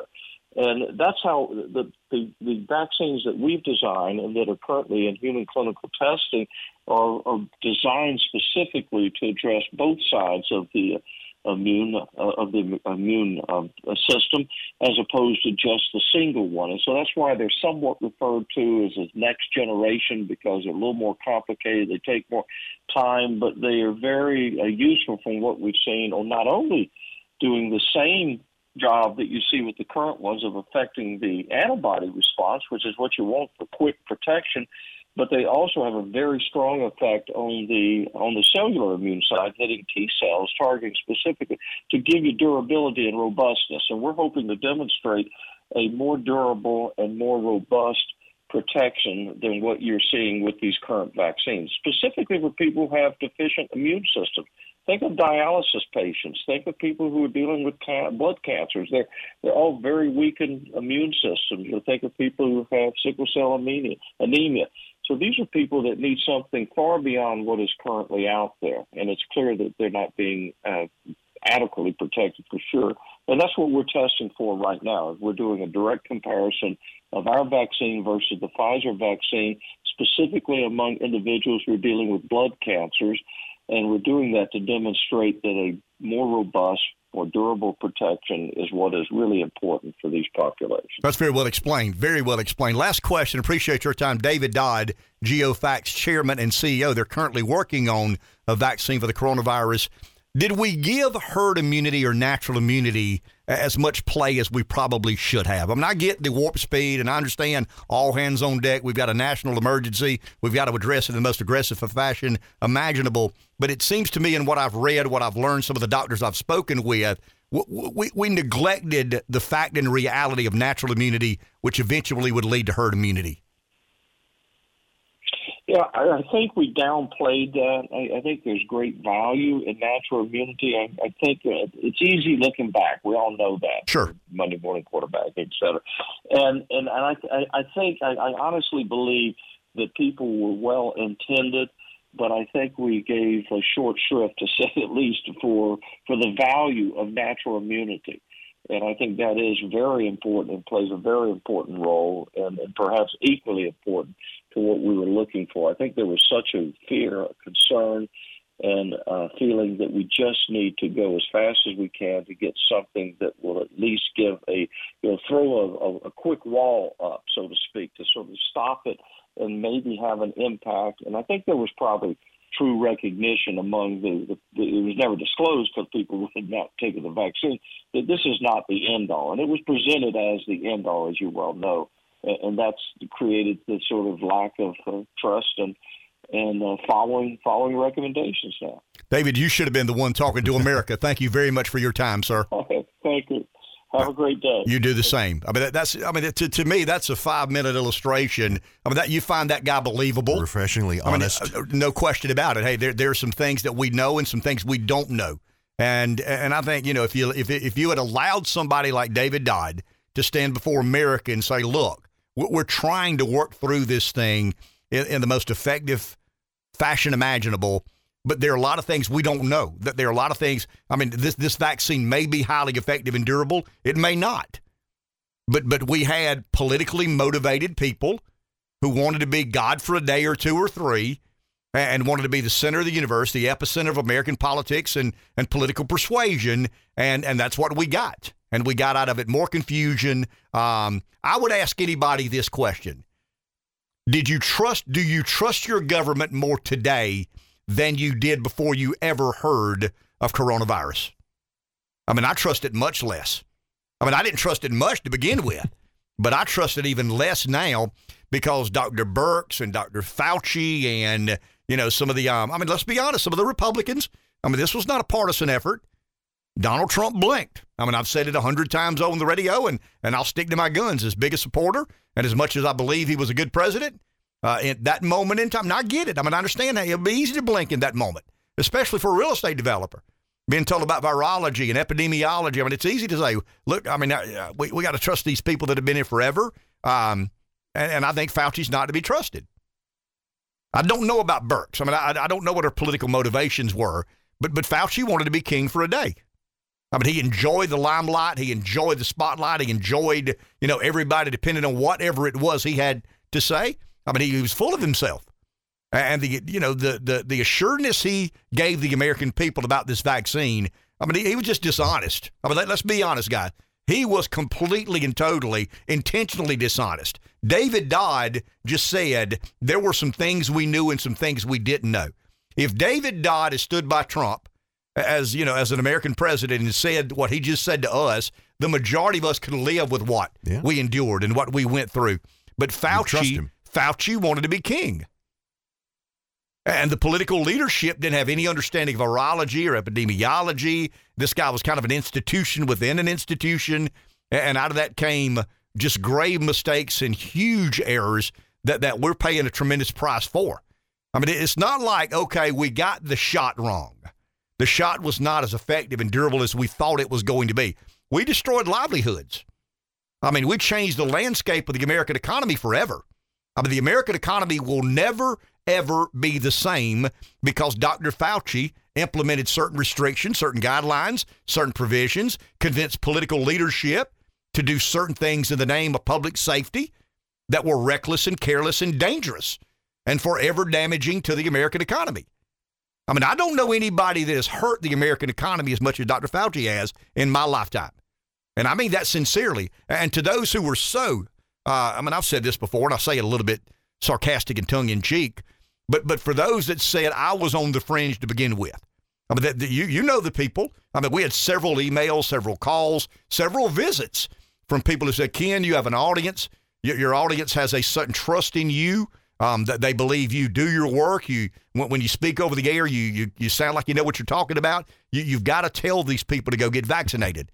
I mean, you're being irresponsible. You're being negligent. You're being dangerous and not encouraging this family that, that we have and gather together with every morning. You- You're being, I mean, it's dangerous what you're doing. You've got to tell these people who don't know any better to go get vaccinated. And I remember exactly what I told her. There's no way in this world I would ever say over the air, go get vaccinated because it's in your best interest. I didn't know.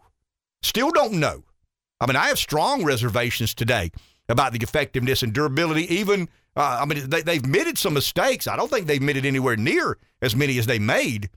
I mean, they, they try to be a little bit humble. You know what I mean? Uh, but but but you know, somebody Very like little. well, I mean, somebody like David Dodd. But I like what he said. Hey, I interact with the government. I want to be careful what I say. That's honest. I mean, that's being very very sincere. Um, I would imagine GeoVax probably has some government contract. I mean, they've probably got an R and D grant, you know, for their scientists and their virologists and epidemiologists to go to work. Um, nothing wrong with that. I mean, I think there's a role that government plays in public safety. Uh, we've got a CDC and an NIH, and I get all that. We we probably don't need somebody like Anthony Fauci ever running it again. I mean, we don't. I mean, we sent, we don't know that we don't need a, a political wannabe, and that's what he is. He's a guy that's never run for office, but always has wanted to. I'm convinced of that. I mean, he's got this God complex. The brighter the lights, the more control he believes he has, and the more consumed and drunk he gets with that unbelievable amount of power that we gave to him, who has never had a single vote cast in his name. Never. Appointed years and years and years and years ago to a job that most of us believe would never matter in a million years how we ran our business, how we live our lives. Um, I've heard of the CDC, I've heard of the NIH. I won't cross paths with them be- because I try to stay healthy and live my life under certain terms and conditions. But um, but yeah, I think if David Dodd or somebody like David Dodd addressed the country and, and began by saying there's some things we know, there are a lot of things we don't know, but together we're going to try to give you advice, to give you opinions that are genuinely in your best interest, not in Pfizer's best interest, not in Johnson and Johnson's best interest, not in Moderna's best interest, not in the you know uh, the the the Wuhan virology lab. You know the um we're not go- we're not we're we're not sure about anything, and we're we're we're willing to admit that. But together we're going to get answers. We're going to get to a Here's better what we believe right now. Here's what, what we, we believe right now. We think this is the But, best but I'll course of tell action. you, one one of the proudest things that I've done over the air is to not give in to that because I think it would have been reckless, careless, and irresponsible for me to tell you, our listeners, go get vaccinated. It's in your best interest. I was convinced if you were 80 and diabetic, go get a vaccination. I mean, there- go get a vaccine, no doubt about it. If you're over the age of 65 and- medically impaired, got some serious issue kicking, go get the vaccine. But but if you're under the age of 55 and somewhat healthy, I think you were taking as big a risk by going to get the vaccine as you were by not. And that sort of conversation was never allowed to happen in any They shut media you down. You better believe it. And and shame on those. And the president of the United States. I mean, obviously people lost their jobs, but he would, you know, remember the winter of death for the unvaccinated? shame on those who didn't allow those very important conversations to take place. Let's go to the phone. Jim and Sumter listening to WDXY. Hi, Jim. Hey, uh, I agree with everything you're saying, Ken. And I want I want to make an analog here. Um, in the video game industry, especially out of left field, um, there's always two different sides to the story. You have the corporate side where you have the publishers, and they want to rush the game out. They set a deadline. They say, "Hey, you know, the public's expecting this," and then you got the programmers who are saying, "You know, this thing isn't totally ready." um, we need more time. And then they get into this crunch time where they're working 80, 90 hours a week to try to get the game out on time. And guess what? They release a game, it's broken. They didn't do the proper testing. They didn't have a whole bunch of game testers come in and say, oh, well, there's a thousand bugs with this thing. And then they spend the next six months trying to fix it. Meanwhile, the public just purchased a product that is completely broken and unplayable. And I think that that's similar to what happened with Warp Speed. There wasn't enough testing up front, and that surely led um, to the, uns- the fear, uncertainty, and doubt around vaccines as a whole. But I think all of this was predictable just based on the you know the track record of flu vaccines. Um, and I said this in March of 2020 on my YouTube channel. Um, if you look at, at, flu vaccines, what happens every single year? They come out with a vaccine, and then the very next year they say, you know, the the the flu has now um, mutated. We need to give you a different version of it, and there, therefore, I don't take flu vaccines. Now, I understand people in at-risk risk groups really need um, to have that, especially the elderly, the immune weakened. Um, but at the same time, you know that it's only a temporary solution, and natural immunity is always going to trump that. If you don't, if you don't have that natural immunity, if you have a weakened immune system, I, I fully understand. But anytime, like um, you know, Doc Dobbs was just saying, if you don't do the proper testing and you get some kind of long-term data in humans, we're always going to end up in this situation when it comes to medicine. I, I think politicians have no business rushing something that is this important. Thank you, Ken. Well explained. That's very well explained. Very thoughtful. That's a good analogy, you know, to talk about the video game. And I and I believe this. I think the American public are patient. And I think the American public are reasonable by and large. I think if if somebody like David Dodd had come to the American public and said, "Look, it normally takes us a decade to do this. We try to do it in a year. Take that into account." I mean, what, what we've done in a year normally takes 10 years. That there are probably some things we missed. There's some data we've not collected. That there, there's some decisions that were made based on a, much smaller set of, of data samples than normal. I think the American public understand that. And then your risk tolerance comes into play. Now, how willing are you to take the vaccine under those circumstances? But we were not told that. We were not, I mean, th- this is the best vaccine in the history of mankind. And you are a fool to not let us shoot this experimental drug in your arm. That's a pretty absurd way to think about it, but that's where we were. I mean, we were administering an experimental vaccine almost forcefully on the American people. Take a break. Back in a minute. 843 661 0937 is our number. Someone's on the phone. Let's go there. JT in Florence. Morning, JT. Good Morning, guys. How are you? Hey, JT. Uh, so, one thing that always bugged me when it got toward the end of all of uh, these discussions when it comes to the COVID vaccine and Fauci specifically, if your job is to help convince the public to do something and enough data is present that says you're you are actually harming the effort. I would say if if my purpose was to help make this more palatable, then why not step aside and say, listen, if if people don't trust me, let's let's have somebody else who you do trust or or a panel of people or somebody come in here. Because obviously I've become a story that's that is um, detrimental to my overall goal. But instead, it was it was a defiance uh, above all that. Does that make sense? I it's mean, a defiance and, and, an arrogance. I mean, it, it was an arrogance. I mean, it, it is defiance, no question, but it was centered on an arrogance he had about there's no way I can be wrong. Fauci about said, "I sorts am science." I'm science. If you argue with me, you're arguing with science.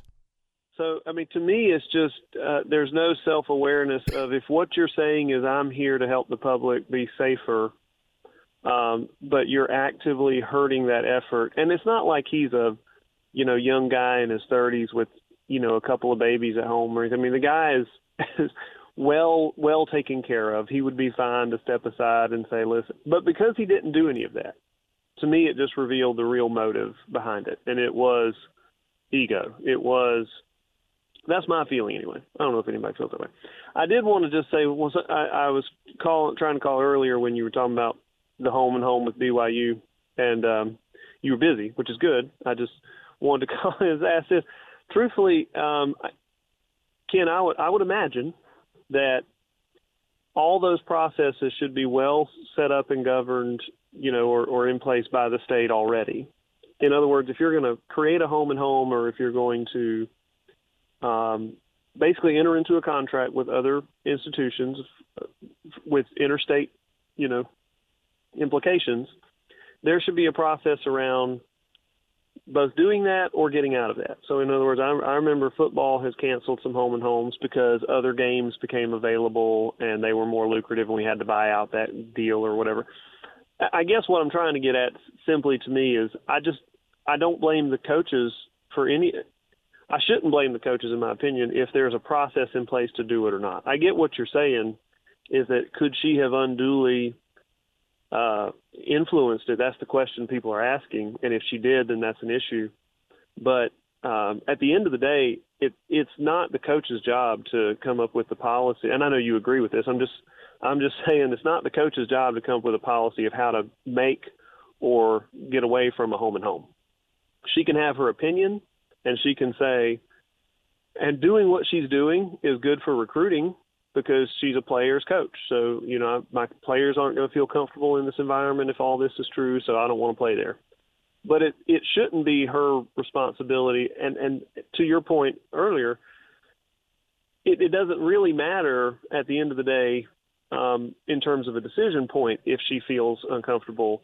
It can play into the whole conversation of the policy and, and the procedures that they go through but I, I I don't know why she should be held responsible for something if indeed there's entire policies and procedures around it that govern the use of it and and it's not really up to her simply to say that. That's just my two cents. But anyway, hope you have a great day, guys. Thank you, JT. But the key line there is, I mean, if, if this particular situation occurred, I mean, it's not been corroborated. There's more. There's more It's belief out. there- There's no evidence, but there's more belief out there amongst some of the media um, that the the the event never occurred, and Dawn Staley reacted to something that, that couldn't be corroborated, couldn't be substantiated. It was a um, it was reported that someone said a, a racist comment or remark. The the point I tried to make earlier, and I'll reiterate this point.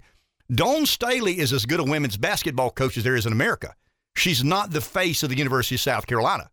And Dawn Staley cannot unilaterally cancel a series between her Lady Gamecocks and the BYU women's basketball program, or should be able to do that. Once again, the way it happens in my world, and I'm a business guy, the way it happens in my world, um, you confer, you have counsel, you, you take comments, you investigate, you find out whether that did happen or not. If it did happen, then the university has a decision to make. You review the contract. What stipulation allows you to breach the contract? What stipulation forces you to maintain the contract? Do you call BYU and say, hey, our women's coach doesn't want to go out there? I know the contract says X, but we're not coming. Let's negotiate some amicable resolution in relation to said contract. The concern I have is it appears to me the women's basketball coach at South Carolina based her opinion on something that she could not corroborate, she could not substantiate, and the university's athletics department went along with it. That's alarming to me. That's deeply concerning to me. Now, now once again, if it's corroborated, if it's substantiated, the university collectively then has a decision to make. But right now, it's he said, she said. It's not been proven that the event reported actually happened. And we've already got a basketball series that has verbally been canceled. I would imagine there'll be litigation. I have no idea what BYU will do. and I have no idea what the BYU campus police department is doing. But that, I mean, that's a little bit different to me. And and once again, the, the reason it's a political matter, the South Carolina General Assembly wrote a letter to the University of South Carolina yesterday asking for several questions to be answered. I think they're very appropriate in asking those questions because it is the flagship university. It's a publicly funded university that owes the taxpayer of this state uh, an ironclad and definite answer. Um, is Ryan with us now? Okay, we're running a bit behind here, but Ryan Schmelz is with us. Ryan, good morning. How are you? Good morning. Thank you for having me on. Absolutely. Let's shift gears and go to a Washington Post report saying the FBI has a, belief that documents taken from Mar-a-Lago contained foreign nuclear secrets. I got to level with you as somebody outside the Beltway. Anytime I hear the FBI and Washington Post in the same sentence, I just start kind of, uh, I don't know about this. I've, I've heard things like this before in days gone by. What say you, Ryan? Well, you know, in this case, we're talking about a, a someone who spoke to the Post uh, with with a, who was anonymous, and it was somebody who was apparently familiar with the matter. But what they're alleging is that there were documents taken from the home that had uh, classified information that's so top secret that only a certain group of people within the government uh, know about it, and even some of the highest-ranking members of of the State Department, the military, and the president's cabinet are even kept in the dark about it. And and when they are given access to this, they have to have a go through a, a clearance process between the president and only a couple people who can grant it. So it's it's a pretty substantial claim, and and it, you know this is this is being considered a leak by Trump's legal team. So this is being considered a Trump a leak by Trump's legal team, not the FBI. That was well, uh, a leak was kind of one of the words that was thrown out by one of Trump's lawyers um, yesterday, and he pretty much uh, claimed it was, you know, a, a fighting against the truth and, and was no, had no respect for the the legal process. So uh, take with that what you will. So Ron, how do we get to the bottom of this? I mean, if Trump had in his possession foreign nuclear secrets in, in a basement or a or a closet with other I don't know, with, with passports and all the. I mean, what what do we? How do we get to the bottom of this, and what role will a special master play in addressing this particular uh, leak and report by the Washington Post? Yeah, well, well, when you talk about getting to the bottom of this, well, you know, it looks like we might be getting our answer uh, through the special master. At least that's what that's what I think the general public hopes. That was kind of the point of getting the special master here in the first place. But you know, we have the special master process, and then that special master will review these documents, and then we're going to probably find out through that, uh, or or not, whether or not these these documents were classified or not, and, and kind of see if these this report that came out yesterday was was in fact uh, true. Ryan, can the DOJ oppose the judge's decision to appoint a special master? Can they contest that decision? Yeah, they can file an appeal, but you know we're one day out from when the deadline is for them to submit the nominees who they'd want to see as the special master. So I do think an appeal is still possible here, uh, but the DOJ hasn't really given us any indication whether or not that's going to happen or not. Very interesting, Ron. Thank you for your time. Have a great day. Absolutely, thank you. Ran a little bit behind there. I think we had Ryan scheduled for eight thirty. Mm-hmm. Um, you, are a Gamecock fan. I want to go back to this for a second. Uh, we'll get back to Mar-a-Lago and nuclear secrets and you know all this other Barron's clothes and Melania's clothes and whatnot. I mean, I, you know, it is what it is. I mean, it's the Washington Post and the FBI right. and the Trump legal team. I mean, how many times have we heard the FBI, Washington Post, and Trump legal team um, since Donald Trump rode down the escalator? I think I think I began hearing the words Washington Post, FBI, and Trump's legal. I, I certainly team. don't trust the Washington Post, and I don't trust the FBI well, I mean, anymore. But, but think about in, this in this now. context. But let's sure. cut the Washington Post a little slack. You ready? If the Washington Post has somebody from the FBI or Trump legal team, for that matter, leaking information, certainly you expect them to put it in the in the publication. Of course, of course. I mean that's their job. I mean they've kind of hit the jackpot. If somebody from the Trump legal team or from the FBI choose to leak this sort of information, but but Merrick Garland said there was going to be no leaking. I mean, you know, he talked a lot huh. about in days gone by and administrations gone by, leaks and all this. Um, I mean, there's an attempt to try and here's what I think is going on.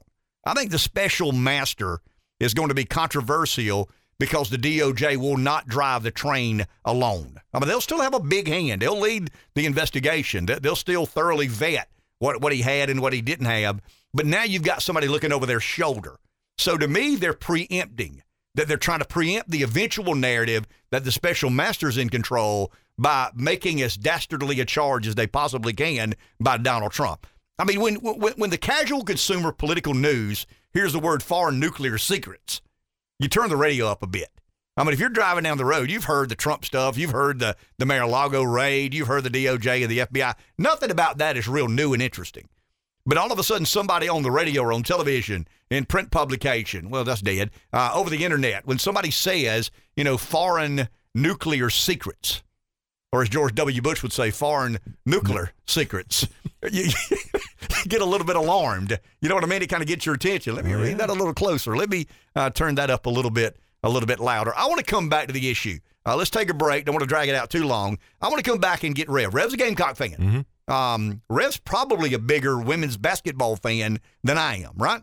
Eh, maybe. Yeah, I mean, I, I, I, appreciate. I mean, I I, am a little bit. I'm a little bit sarcastic about. it. I mean, I. I do it tongue in cheek. Yeah. I mean, go ladies, I- go. You know, go ladies, go. They're, they're, I'm happy when they win their Right. national champions, and I watch them when they get into the championships. the and they're playoffs. really good. they're great. But but I, I predicted five years ago that if you create Dawn Staley, because she's really good, I mean, there, there's no doubt about it, and the women's basketball program is as good as anybody in America. But is that what you want to be as an SEC school? How many SEC schools are proud of their women's basketball program? One. Take a break. Back in a minute. 843 661 0937. Let's go to the phone. Someone's there. Neil in Sumter, listening to WDXY. Hi, Neil. Hey, good morning, guys. Hey, I uh, wanted to kind of see if I could put a couple topics on the docket for tomorrow with your legislators, uh, two separate ones. One, I think I might have come up with a solution for your magistrate problem. Okay. And that would be that if you're because you we don't want to we don't want to get in the business of electing local judges. That's too much of a pain. But if you had it so your state senator uh, and you know with a majority uh, of the county, I understand the problem y'all have up in Florence.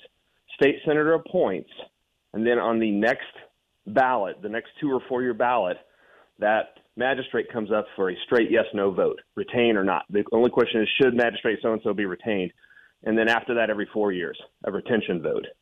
That way the that way the voters can get rid of them, um, and if the voters you know kick them out, then the then the senator appoints another one. That way you still have a say, but you really don't have an election at that point. Neil, there's about six states that do something similar to that. Not not exactly that, but something along those same lines. Makes sense though.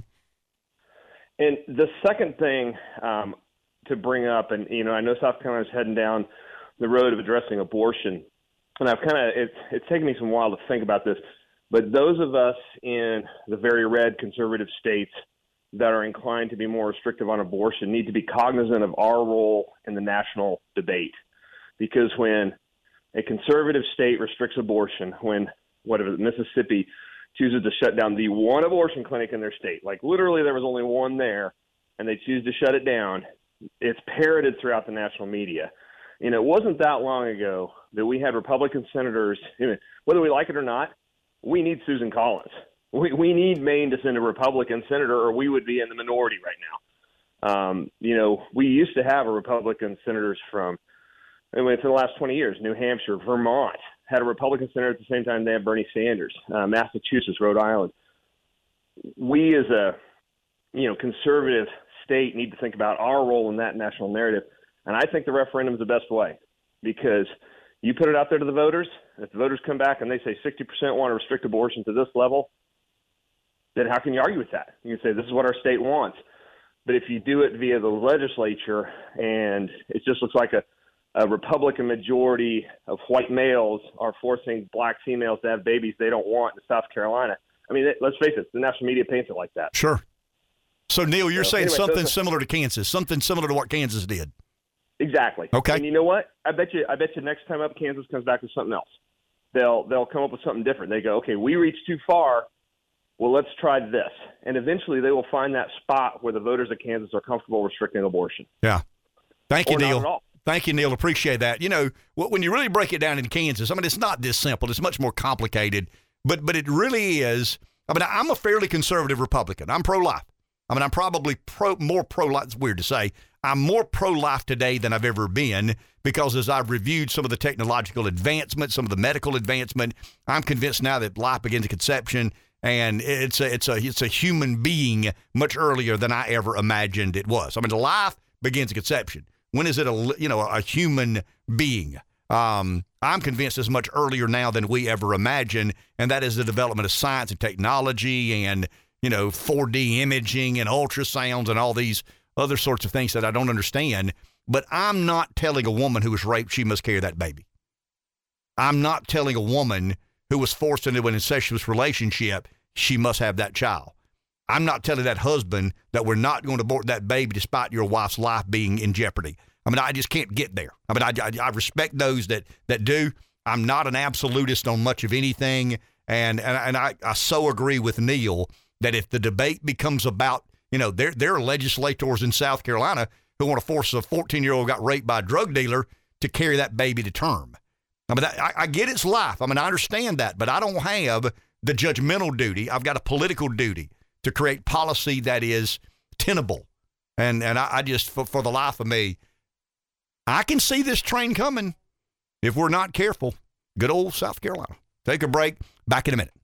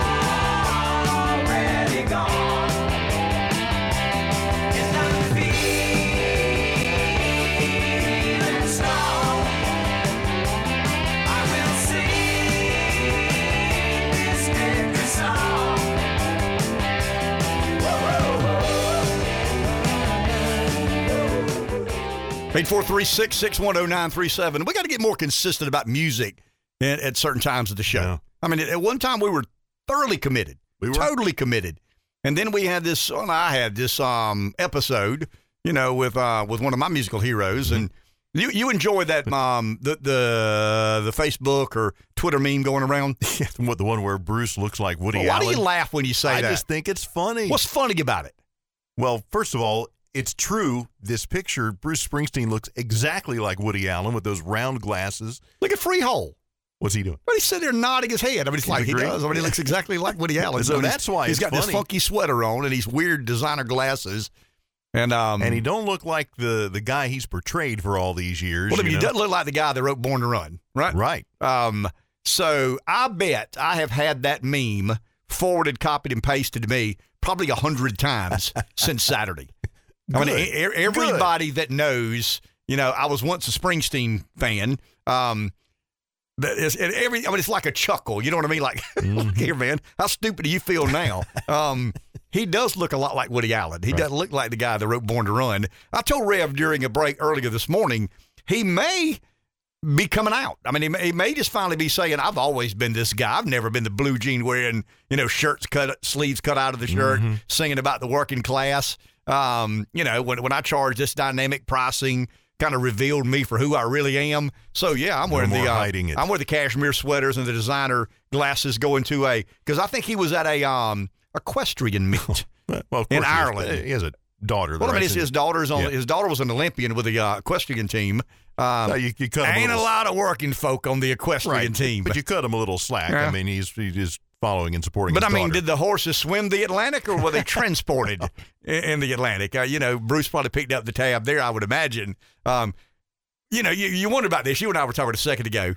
Um, you wonder if Bruce's daughter comes to him. I mean, I'm not talking about Springsteen, McCartney, or any of these other uber successful, um, different sorts of guys. how normal they are in. Well, you do wonder. You, you wonder if the daughter brings a bill to Bruce and says, "Hey, Dad, they'll fly the horse over there, but here's what it's going to cost." Yeah, you wonder if the dad goes, "I'm not paying that." Damn. I mean, I, you know, I mean, you know, he has the money. I mean, without question, he has the money. Which you just wonder how real he gets. You know what I mean? How how, authentic that interaction is, or does somebody kind of handle that from?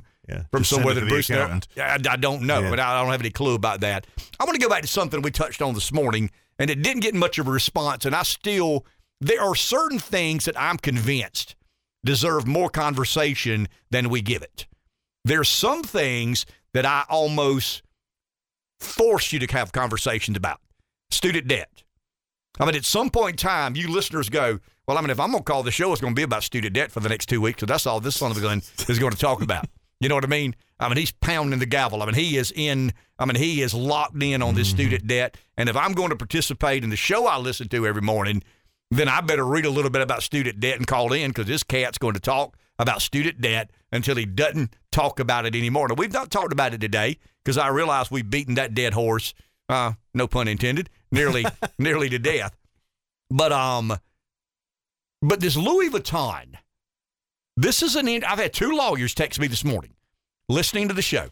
Um, I'll go back real quick. Very kind of a- interesting story. um, the the the reason this article is interesting to me is there are a lot of silent voices in finance. I'm not talking about the people on CNBC or CNN or Bloomberg or um, Fox Business. Those people are there because they tell everybody, we'll figure this out. We'll work it out. Um, the voices I'm talking about, these billionaires, the Peter Thiels of the world, you know, the Elon Musk of the world. You don't see those guys on CNBC or Fox Business very often. Bloomberg doesn't do many reports on them because they'll tell us how screwed we are. You know what I mean? They'll tell us that we're going to hell in a handbasket if we don't do some things to seriously address energy independence and you know the debt, the fiat currency, and all these other sorts of things. So CNN is not going to tell you the truth.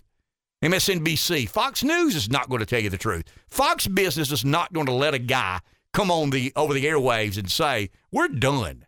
I mean, there's nothing we can do about this. We're 31 trillion dollars in debt. The Fed has printed 12 trillion in fiat currency as a result of COVID and some of the inflation reduction actions and some of the nonsense we've done. But these people are highly intelligent. highly educated, and, and very successful in the in the financial economy. But they're they're they're kind of um I mean they're dark shadowy figures. I mean they would be dark enlighteners to some degree. Um, and they're on YouTube a lot. They're on some of these um uh, zero hedge. You know the um the blog I read a lot.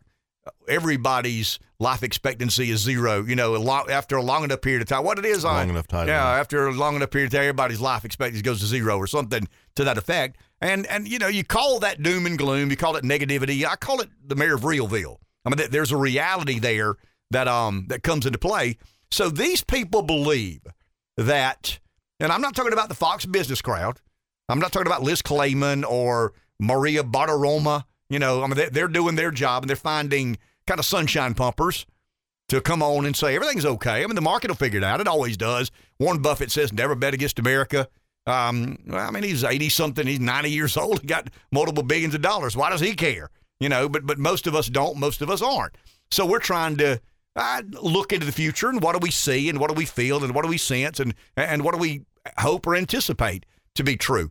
So th- there, there's a phrase that's fairly common amongst these. There's not dark enlighteners because they've never expressed any political motivations.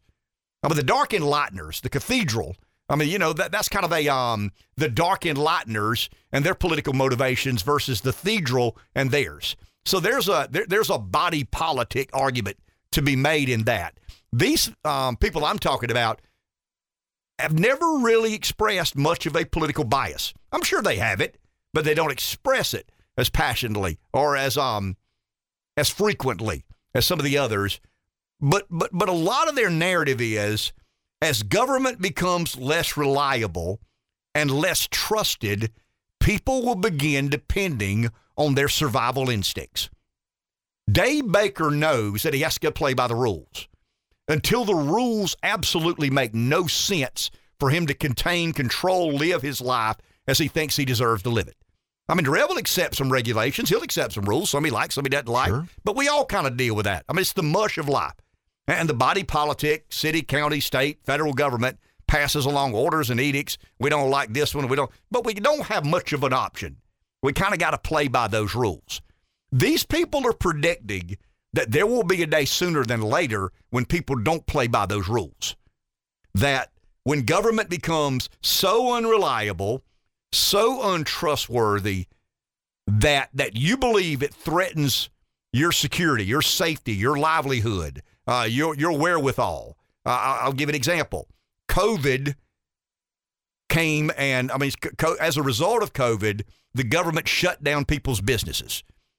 I mean, that was kind of a that, that was a shot across the bow. I mean, that that think about that. I mean, the government puts an A on your door, a B on your door, a C on your door. They have the authority to do that. Um, you, know, you don't like it when they put a C on your door. How can one person have that authority? But but you've been conditioned to believe, okay, I mean that's just the way it is. I don't like it, but you know they found some unsanitary, unsanitary, um, uns, uns, my, my sanitation was not up to standard or or this inspector's standard, and as a result, I got a B or C on my door. I promised I'd do better. DHEC will come back in a week. You, you see where I'm headed? I mean, the, the, the bartering with government has always been a part of the ordeal. But but COVID came and the government said, we're not putting an A, B, C, or D on your door. We'll shut you down. And if you open, you're going to jail. Remember the bar owner at the beach. Mm-hmm. Uh, there ain't but one. I mean, think about that. How many bar owners at the beach? Remember the bar owner at the beach, Rev? Which one? I mean, there's a million bar owners at the beach. I know the one you're talking yeah, about. you know the one I'm talking about. They didn't send DHEC. They sent SLED to send a message. You're either going to do what we tell you to do or else. Well, I mean, that, that person had to be kind of gutsy to say to the government, I'm not doing that. I mean, I'm, I'm simply not going to shut my business down and, and, and destroy everything I've ever worked for because of, of things you aren't sure about. I mean, we had a conversation with a guy a second ago about, you know, the vaccine.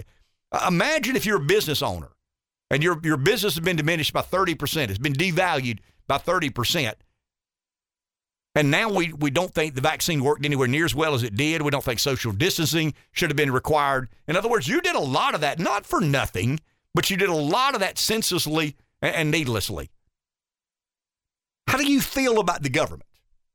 You, you feel the government's less reliable, it's less trustworthy, and all of a sudden you believe that, that, that I may do something out of the norm. Well, Louis Vuitton did this. And here's the story. I mean, this is so interesting to me because I think this is the opening salve. I mean, I, I do. I think this is the beginning of, we'll see more and more. If a French luxury retailer has the NAS to do it, then, then certainly somebody else does. Right? I mean, certainly there's an American. I would hope so. I mean, you, you always, I mean, I, I knew this would eventually happen at some point in time. You thought it'd be the cowboy. I thought though. it would be, yeah. I mean, I thought it'd be the manufacturers of Jefferson's Ocean, you know, or Jim Yeah, Beam or. Budweiser or uh, Browning or, you know what I mean? Somebody like that. I mean, I imagine it would be one of these rough and rugged American companies that, that kind of embody the American spirit. You know, this Bud's for you. Browning, you know, the, the passing down of firearms from one generation to another. But no, we had to wait on because we're woke and we're privileged and we're, you know, conditioned to conform. So we had to find a, a luxury French retailer. Maybe that's the sad commentary on America that the first company to do this is a luxury French designer or French retailer. Louis Vuitton was a designer. He dead now. Um, but his name carries on. So here's what happened. Um, Louis Vuitton during the Portland riots had $300,000 worth of merchandise stolen. They had $500,000 of damage done to their business. It's a high end retailer. No question about it. I mean, if you're a crook, criminal, thug, you're going to break in. I mean, why steal a $20 pocketbook when you can steal a $3,000 pocketbook or 2000 When I saw the price online this morning, I actually Googled Louis Vuitton purse, and it was $2,850. First hmm. one I saw. I thought I had money in it. Right. I mean, that's empty. Let me look at here again. That, that's an empty pocketbook. Okay. Um, there's a reason that uh, my wife doesn't have a Louis Vuitton purse. Uh, I would pay twenty eight fifty if it came with twenty seven hundred dollars, Right. you know, in it, um, or some sort of gift card. I don't know. Uh, but but anyway, Gold bullion. so um, so three hundred thousand dollars in in theft, five hundred thousand dollars in damage to the store, and then they get a tax notice. Their tax notice from the city is twenty three thousand eight hundred twenty five dollars. From the county, it's eighteen thousand four forty three. So they owe the city and county forty two thousand two hundred sixty eight dollars. You know what Louis Vuitton said? We ain't paying it. We're not paying it. And the reason we're not paying it is because you provided inadequate police protection and you didn't bring those people who perpetrated those crimes to justice. Now, now that's a, that's kind of an ambiguous legal argument. I got to believe. I mean, who decides whether or not they provided police protection? I mean, if your store got ransacked and looted, you don't. But if the neighbor next door didn't, well, I did a good job for me. So, so you know, the, the ambiguity of that would be hard to enforce as a legal matter. Um, we didn't bring those people to justice. Uh, who says? I mean, do you get to determine what a sentence should be for someone who steals two, three thousand dollar pocketbooks? You, you see where I'm headed? I mean, there's some uncertainty there. But but I had a couple of lawyers send me text this morning, listening to the show, and and they're making a pretty interesting legal argument. And here it is. You ready? So in in Portland, Oregon, the city council voted that shoplifting of less than thousand dollars would not include an arrest or persecution. I mean, I don't know that anything in a Louis Vuitton shop is less than a thousand bucks. I mean, if the if the purse is twenty five hundred or three grand, or I mean, it goes up to five thousand. I mean, I looked at the entry model Louis Vuitton. You know what I mean? If you're a serious connoisseur of Louis Vuitton, there's a five or six thousand dollar purse. That's as empty as the one that you'd pay twenty twenty five hundred dollars for. But but the legal point is that that Louis Vuitton refuses to pay city taxes. The city must sue to collect. They've done that. The city has filed a suit against Louis Vuitton. Louis Vuitton counterclaims requesting a jury trial for negligence or gross negligence, given that the city's policy has allowed shoplifters to steal. I mean, imagine this a policy that says you can steal, but don't steal more than $1,000 worth of stuff without an arrest or prosecution. I mean, that's where we've gotten to in America. So, so I think this is the beginning. I mean, I think you're going to see more and more and more and more businesses, industries, individuals say, I'm not paying that money. I mean, uh, what legal argument do you have? I mean, let's just play this out to the extreme. I mean, I'm being a bit of a conspiracy theorist here for a second. But let's say that Biden's executive order stands and the court's rule in his favor. If it makes, if somebody can find standing against the court, court decides that Joe Biden, because the courts have been kind of sympathetic to executive privileges. So the court says, you don't like it, and I don't like it, but Biden did what he's executively authorized to do. He declared this debt forgiven by the borrower, not forgiven, transferred, but the word they'll use is forgiven. In other words, Dave Baker borrowed money to go to college. He didn't pay it back. Now me, Dave, and Freehold are having to pay it back. Do I have standing to sue the city or, um, excuse me, the federal government? Probably not. But do I have a right to not pay? You see where I'm headed? I mean, you've been negligent in your responsibility. You have no right to take my tax money and pay somebody else's. Ah, it, it would be like a mortgage. about anything Well, I mean, you government could. spends money okay, on. no, no, no, but but stick with me for a second. It's becoming so frequent. Right. It's becoming so normal. I mean, it's become. I believe that in in the throes of 2008, when we thought the world was blowing up, the financial meltdown, subprime lending, and all these things, I understand a little bit about it. A lot I don't understand. I get that in the name of of uh, the the common good, you know, the promoting of the general well being of the preamble to the Constitution. You know, to, to promote the general well being, we can't let these financial institutions just crash. We can't. I mean, you, you've heard the story. I mean, if we allowed that to happen, you would go try to get money out of your ATM account, you know, with the ATM card, and it wouldn't work. So there, there's some there's some general welfare provisions there, but that was rare, Rev. That was an exception. Now we're doing it every month. I mean, they- they're putting you, the taxpayer, on the hook about every month for money they don't have on programs that they can't afford. So at what point in time do we do what Louis Vuitton did and said, I'm just not paying it anymore? I mean, you don't have a right to be that irresponsible with my money. Demonstrate some responsibility and I'll pay the tab. But until you do, I'm not doing it anymore. That is a taxpayer revolution. That is the modern day Boston Tea Party. You don't have a right to be that reckless with my money. Louis Vuitton says you don't have a right to charge me for police protection and a judicial system when you don't do what we pay for.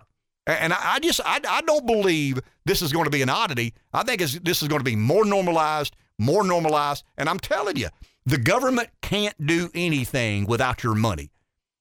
Up until now, we have willingly, however reluctantly, we have still to some degree willingly contributed our money to the federal government. What if all of a sudden businesses around the country, individuals around the country say, I'm not doing, I'm not funding that nonsense. It would take a lot. I'm not paying for that nonsense anymore. I mean, because they have. I mean, if it if this just stands and Louis Vuitton is the example, and nobody else does it, the government. I mean, they've got power. They they can you know sell their business, do a tax lien, and sell it out from under them. Sell Could. their property. Could. Or are we willing to go down that road? I mean, is, is America worth that? Because look, Washington's not going to self correct. I mean, it's not That's going true. to find its soul. Wa- Washington isn't going to hit its knees one day and say, hey, forgive us for all of our sins. We've been negligent. We've been derelict in our duties, our responsibilities. Oh, yeah. Please forgive us. Keep sending that money and we'll try a little bit harder. I mean, that, that's there, there is no, I mean, this in your iPhone. There's no self correct or spell check. What is it? Somebody what I'm trying to say here? Yeah, spell check, Say a spell check, spell correct, whatever you want to call it. Um, no, but that's not going to happen. auto correct. The, the only way is to send a very stern message, and I believe that Louis Vuitton, a French luxury retailer, is laying down the blueprint for how we, land of the free, home of the brave, should operate under those controversial circumstances and situations. And by the way, I like it. Yeah, I you like, what they're doing. you like Louis Vuitton? I don't know anything about Louis Vuitton. Okay, but you I like do. this. Yeah, that's how you roll. Take I a know break. nothing. Take a break. Back in a minute. 843-6610937 is our number. Let's go to the phone. A couple of callers are there. Tony in Calhoun County listening to WTQS. Hi, Tony. Hey, good morning, gentlemen. Morning. Um, about Portland, um, what, what uh, uh, Portland is in Multnomah County. Mm-hmm. Um, during the riots in Portland, the city police were told to stand down. Uh, the city police are controlled by the chief. The chief is appointed by the mayor. Um, so when the so basically the uh, mayor, the police are the, the mayor's private army is what I'm getting at. Um, so they stood down. They abrogated their responsibility to protect the rights of the people. Um, but what about the sheriff?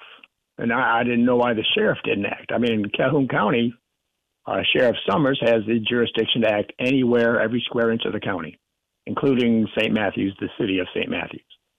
Um, in King County, Washington, the home of Seattle, uh, they restructured the sheriff's department, made it the county sheriff or county police, which is an appointed position. Then that failed, and they went to the county sheriff, but it was still an appointed position. But within the charter of King County, the sheriff has no jurisdiction in incorporated areas. In other words, he can't operate in the city of, of Seattle. So what about Multnomah? So I called the Mul- Multnomah County Sheriff's Office, and I tried to ask, do you have jurisdiction to act everywhere within the county? And uh, I got redirected around, redirected around, and finally they hooked me up, to, told me to call or email the public information officer. So I emailed the public information officer, and I said, does the sheriff have the have the jurisdiction to operate within Portland? And three weeks went by, and I didn't get a response. Um, so I sent him another email, which never was answered. So I went through and I went to the uh, charter for Multnomah County. There were two, and I looked through the last 20 years of charter and charter amendments. They um, twice have tried to make the sheriff's office an appointed position rather than elected, and it failed both times. Uh, so the sheriff of Multnomah County has the obligation to protect the rights of the citizens inside Portland. And by not doing that, you know, I mean, he's not serving his primary role, which is to protect the rights. I mean, we form governments, whether you look at the Declaration of Independence or, um, yeah, I'm losing it here. But anyway, oh, or Abraham Lincoln's speech. We have an obligation. We form governments to protect our rights. That's why governments exist, is to assist us in protecting our rights. Both Multnomah County and the city of Portland have given up that obligation. In other words, they said, we don't want to protect your rights. Well, if they're not going to protect our rights, why should they exist? You know, we should do what Lincoln said, cast off those chains and provide for a government that better suits us. So by not by Louis Vuitton refusing to pay for the county bill or the city bill, I think it's appropriate because both of them have abrogated their responsibilities. Thank you, Tony. A lot of work done, a lot of behind the scenes work, emails and Put phone you on the calls research and whatnot. team around no here. question about it. Um, yeah, t- Tony. Tony's got a lot of a lot of um interest in those sorts of things, and apparently some time on his hands. Um, this is an article in the National Review that I read, and um, some of the comments were very interesting. Some of the comments had about 300 comments. Some of the comments led me to believe that there are a lot of people sitting on go. You know, I can't afford a Louis Vuitton purse, but I, I, I respect what they've done, and I'm inclined to kind of be a part of that sort of movement. Let's go to the phone. Here's Brian in Florence. Good morning, Brian. You're on the air. I can assure you my answer is not going to be near as nice as Tony's, but uh, I think good for Louis Vuitton. Uh, I think you're going to see a lot of, the, of companies do that in regards to Biden's new um, mandatory tax on corporations, too. How can we financially hold a company uh, legal for taxes when they're operating in the red? Thank you, sir. Yeah, well, I mean, appreciate that call. Think of this, guys, for a second. I mean, let, let's be let's be a bit philosophical. I mean, take politics and put it in your back pocket for just a second. The only way the government does X, Y, or Z is through your funding. I mean, when l- l- let's even go to the borrowed money. The fiat currency they print is guaranteed by what? The full faith and credit of the federal government. The government has no ability to generate cash. I mean, it, it, it all comes. Well, I say none. I mean, you, you pay money to go to a national park. You pay money to, to camp at a campground, or I mean, so so there's some. I mean, there, there's some creative ways they can raise revenue, but the, the majority of funding from the federal government is taxes, right? I mean, we know that to be the case. At what point in time do we, the people, say you don't have a right to be that irresponsible with my money? I mean, I get elections. You elected these dummies. You elected these financially irresponsible people. But but I, I just believe that Louis Vuitton, I mean, this is kind of the weirdest suspect imaginable, a French luxury retailer. But I, but I believe Louis Vuitton is ahead of the curve. And I think it's going to set a precedent. And I think you're going to see a lot of other businesses and corporations and maybe some individuals that say, you're not providing police protection. You're not providing an adequate judicial system. Therefore, I'm not going to help fund something that's inferior, the substandard, that, that has intentionally been manipulated to make sure people who steal $800 worth of product or good are not creating a crime. What if you own a business? What if it's not a Louis Vuitton? What if you own a, a place that sells purses for $100 and somebody comes and breaks in your store and steals 500 uh, excuse me, yeah, $500 worth of purses and they're not prosecuted because of some city ordinance? I mean, I mean, what do you owe them? I mean, they've obviously shown what they owe you, nothing. I mean, they passed an ordinance that says shoplifting is no longer considered a crime. It's not going to be prosecuted if it's less than a thousand bucks. So somebody breaks into your business, they steal eight hundred dollars worth of your product, your widgets, and the city fails to prosecute based on an ordinance they've approved. What responsibility do you have to continue to fund that? I mean, I think it becomes a legal matter then. I mean, I mm-hmm. think it's, it ceases. I mean, the, you understand the philosophy behind it. We all understand the philosophical nature of what I'm saying. I work hard for my money. You work hard for yours. They don't have a right to take a certain percentage of your income and the money you make and do nonsensical things with it. But we've accepted that as the political imperfections, right? I mean, the Democrats and the Republicans, you know how they are. I mean, man, they just, you can't get out of your own way. They're incompetent. They're dumb. They're stupid. You know, uh, they're, they're, they're bought off. They're doing all these craziness. But, but, but some point in time, it, it crosses that threshold. And I think Louis Vuitton has shown what sort of actions are necessary when you believe the government is derelict in their duty. Now, now, who does it next? I have any idea. But, but I think this is the beginning of a phase where people refuse to pay for substandard government or government that just passes ordinance that are not in that business's best interest. Let's go to the phone. Matt in Florence. Hello, Matt. You're on the air. Hey guys, I'm a little bit late calling about this. Uh, it, it's reg- with regards to the BYU uh, deal and uh, Dawn Staley uh, canceling the games. Um, we just need to remember that it's close to midterms, and I know this is political garbage I'm about to say right here, but uh, the Democrats they're going to use this to remind uh, people that aren't white um, that um, the Republican Party hates them. Um, so the best thing for any Republican lawmaker to say right now is, uh, uh, with regards to it, is that they think that there should be a full investigation into the alleged incident, and then the school should make a decision based upon the facts, and leave it at that. You know, last last little bit, I think that's the fairest thing for everyone, and say nothing else about this. because it, it's just going to be used as a way they're, they're going to get some Republican lawmaker to say that Dawn Staley overreacted or is stupid or something like that, and then they will twist that into a completely different narrative. Um, we all know that what they're going to find out is uh, whoever the student is lied. Um, they made it up. Wanted attention. I don't really know. Maybe they weren't playing well that day, needed an excuse. Um, but that's what's going to be found out. I think that's what the cameras have already shown. So uh, I just think it's a, this is a little bit of it could be a trap, and it, while it's political trash to even talk about it in this manner, Republicans got to use caution uh, with it. Uh, that's just my thoughts on it. Thank you, Matt. Appreciate that. See, I don't know that the Republican needs needs to be cautious about this.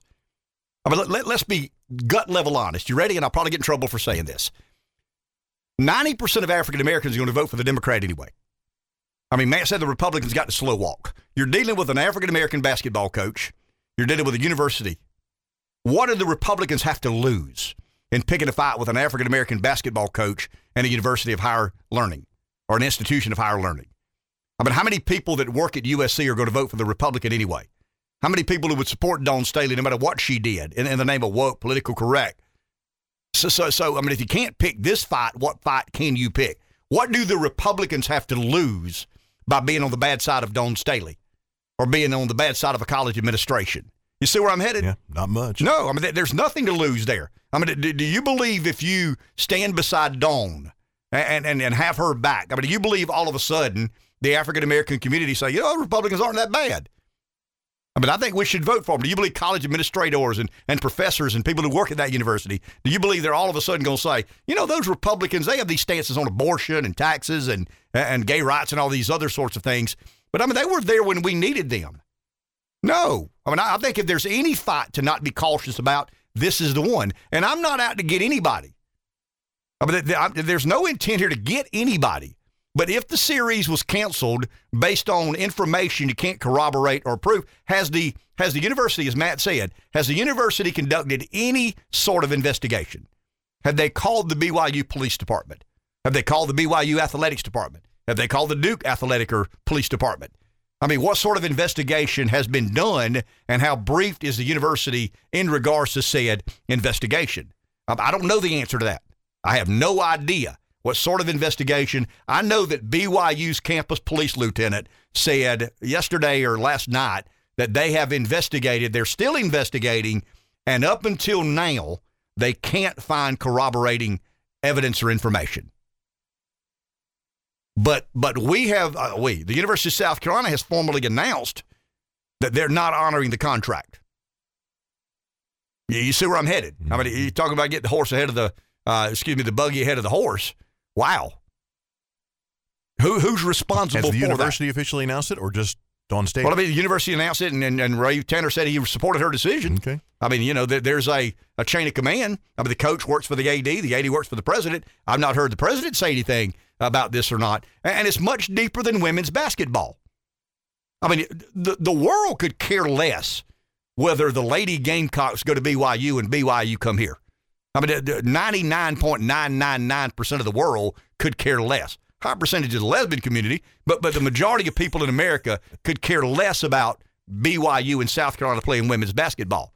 But I think we should all care about the flagship university of this state making a decision, whether it was made unilaterally or not, without an investigation finding out what the truth is.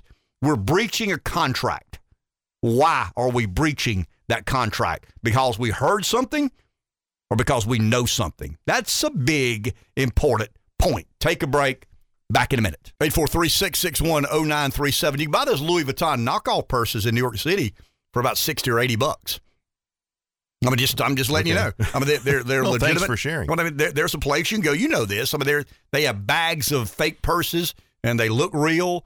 And the Louis Vuittons are about 60, 80 bucks, somewhere there about. Pick me up a Rolex while no, you're at it. I'm at a Bolex. Uh, makes your wrist turn green. Yeah. I got one of those for about 30 bucks years and years and years ago. Let's go to the phone. Ann in Florence. Hello, Ann. Good morning. While you guys are talking about Louis Vuitton and a matter that is not happening here in South Carolina, I wanted to call and mention something that happened this past weekend here in our area. Our government recently raised, uh, it's, it's started a new program where people who own property for rent have to start paying a certain fee every year in order to be able to rent your own property that you already own. And you would think for those additional fees that we would get expert service from our local law enforcement when you have property in the city limits.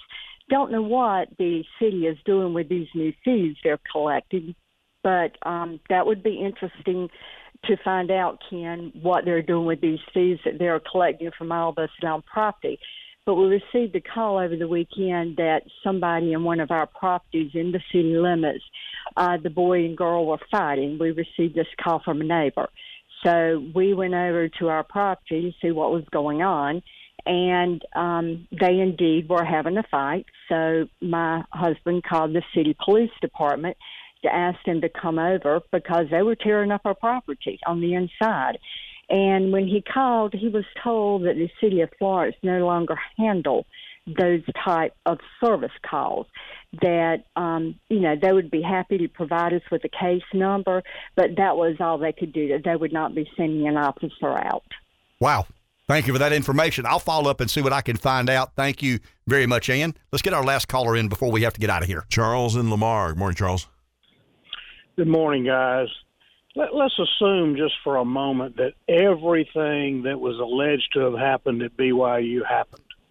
Let's just assume that it's real, that it's not made up, even though there's absolutely zero evidence.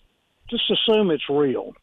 The last time I went to a football game in Columbia, I had a drunk student call me an effing redneck witch, or at least rhymes with witch. Um, and I laughed about it and went on. But what if I contacted Clemson University and said, I expect you to not ever play South Carolina again because somebody slurred me. Is that not the most ridiculous thing ever? Forget the fact that it can't be proven that it ever happened. The guy may have thought he was talking to one of his one of his wives or something, the BYU fan. But um, uh, forget the fact that it can't be proved that it ever happened. It's just ludicrous to think that somebody can do that. Thank you. Well, as a, as a Gamecock fan, Charles, I'm embarrassed. I mean, I'll be. I mean, you know, I'll be honest. I mean, I, I'm as Gamecock a fan as there is, and I'm. Not, I'm unapologetically. I mean, I'm proud to be a Gamecock, but I am embarrassed that this university has put itself in this position. Thank you, Charles. Appreciate that. I mean, you know, I mean, I, I, I just, I, it frustrates me how these sorts of things fester. And um, I mean, I, I made it clear what I would do this morning. Um, if it was indeed a reality, I mean, I understand Dawn's sentiment. I get it. I mean, make a public announcement. You're opposed to racism. You're opposed to verbal abuse. Okay, fair enough. I mean, we got that out of the way. You don't breach a contract. You don't breach a contract based on some sort of. I mean, I agree with Charles. Even if it did happen, it's not the sort of situation where you back out of a contract. If it didn't happen, it's a total embarrassment to the university to allow this to be done this way. We'll talk tomorrow.